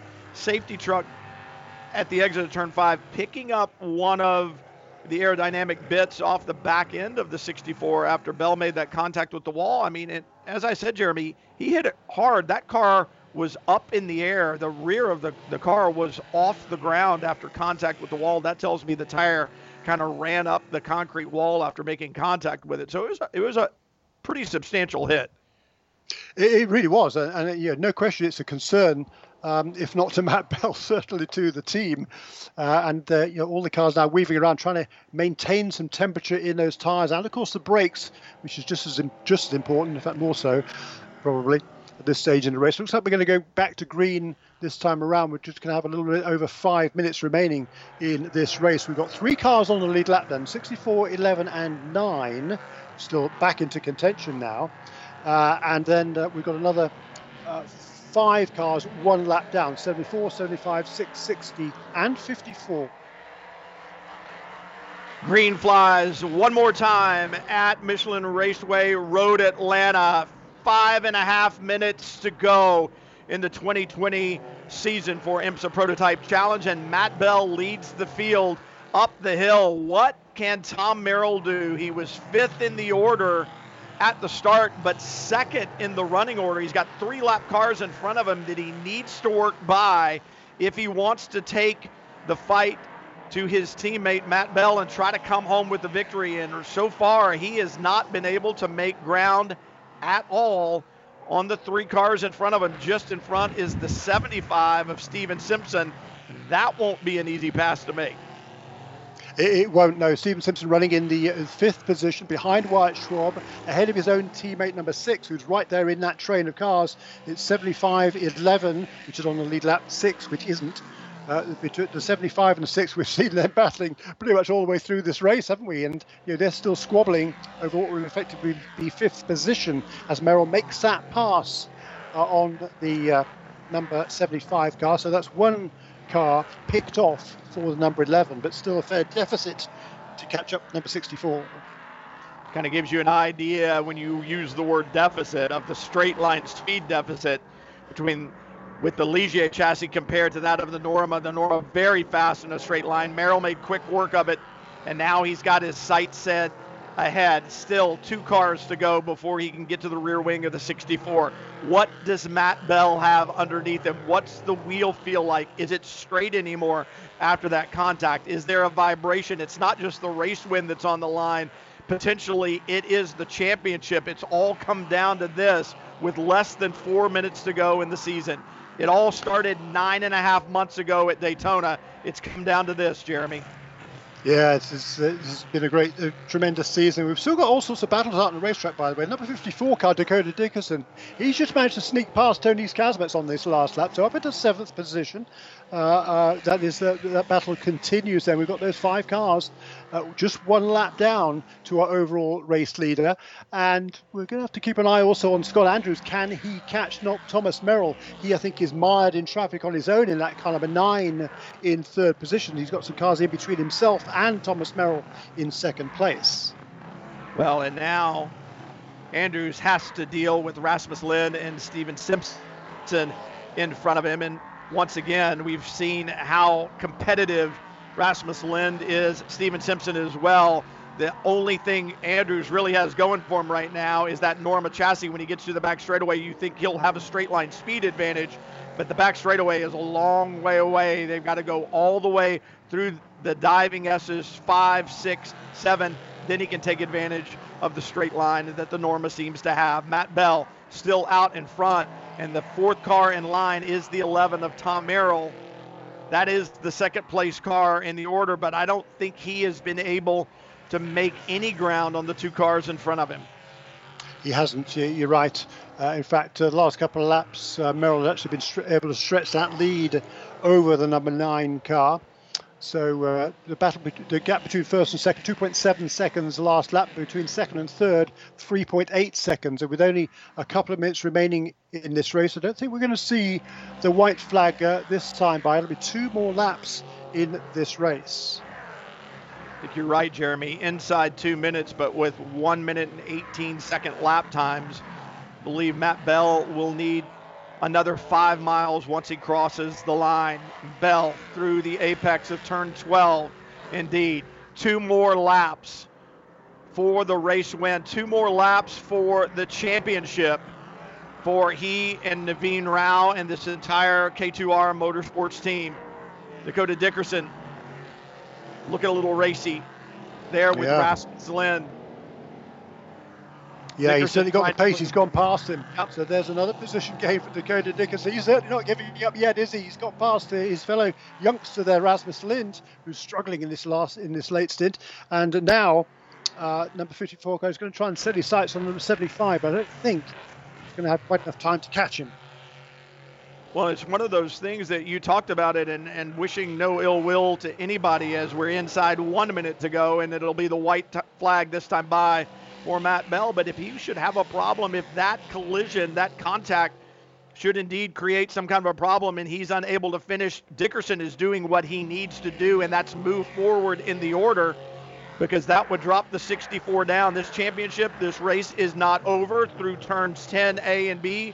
One more time for Matt Bell. He just needs one more lap around Road Atlanta to claim not only the victory but the championship. And this race has not been without its drama, and it came late for Matt Bell in the 64 with that off in turn five that we saw just a few laps ago.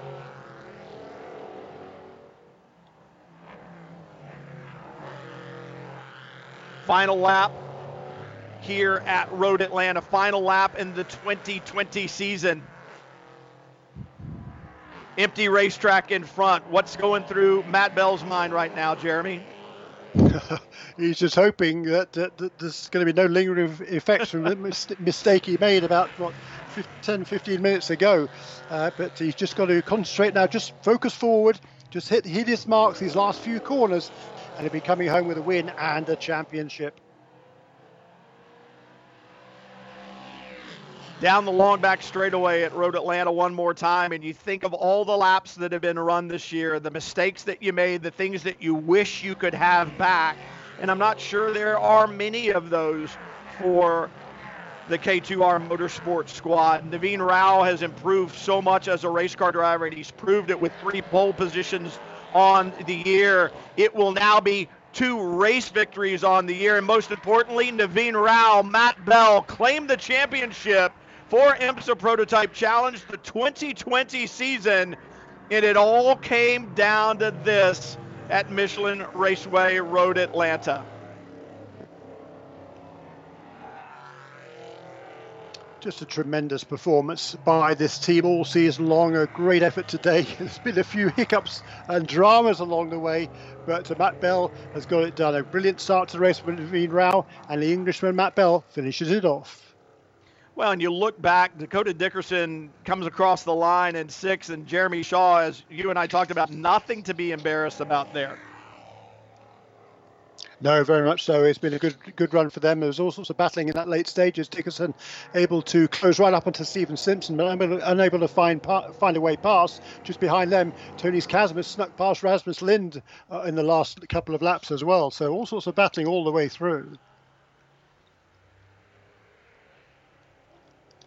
So let's look at the order as Matt Bell can finally take a breath because I, I guarantee you, after the mistake that was made and the contact that was made, I'm sure he was thinking, please stay together. I don't want that to have affected our championship. And it could have gone away just that quickly, but they deserve this. So consistent all year long. Matt Bell, Naveen Rao, they take the victory. Tom Merrill, a great run in the number 11, sharing that car with Stephen Thomas, who his improvement, Jeremy, we talked about that leaps and bounds from the beginning of this season. It's just his first year of pro racing. Yeah, tremendous effort uh, by that uh, by that by the whole team effectively. But yeah, it's been a, a thoroughly entertaining race, and uh, in the uh, the championship positions, of course, uh, Naveen Rao and uh, Matt Bell they'll have 190 points uh, confirmed as champions, assuming they pass Tech, of course. Uh, after the race. Uh, 174 points for Dakota Dickerson in third position in the points table. And I think Joel Janko is going to maintain third position in the final points ahead of Daniel Goldberg and then the Grant brothers. We've seen great racing throughout the year, and Jeremy, I know you and I have talked about it. It's great to see these bronze drivers and the dedication and the hard work they've put in. Uh, the championship certainly worthy champions, Naveen Rao and Matt Bell. Joel Janko has been an ambassador for this series for years. Sad to see him go, but this was his last race. And Jeremy, your biggest takeaway for 2020? Just uh, you know the fact that everything was able to keep going through the pandemic. We've seen some great racing, worthy champions here in K2R Motorsports and Naveen Rao and Matt Bell. Well, congratulations to our race winners and our champions. Naveen Rao and Matt Bell for Jeremy Shaw. I'm Brian Till. Thanks for joining us for IMSA Prototype Challenge, the 2020 season. It was a great one. Stay tuned for 2021. Promises to be even better. We'll see you then. This program is a radio show limited production. Tell your friends there's more at radiolemans.com.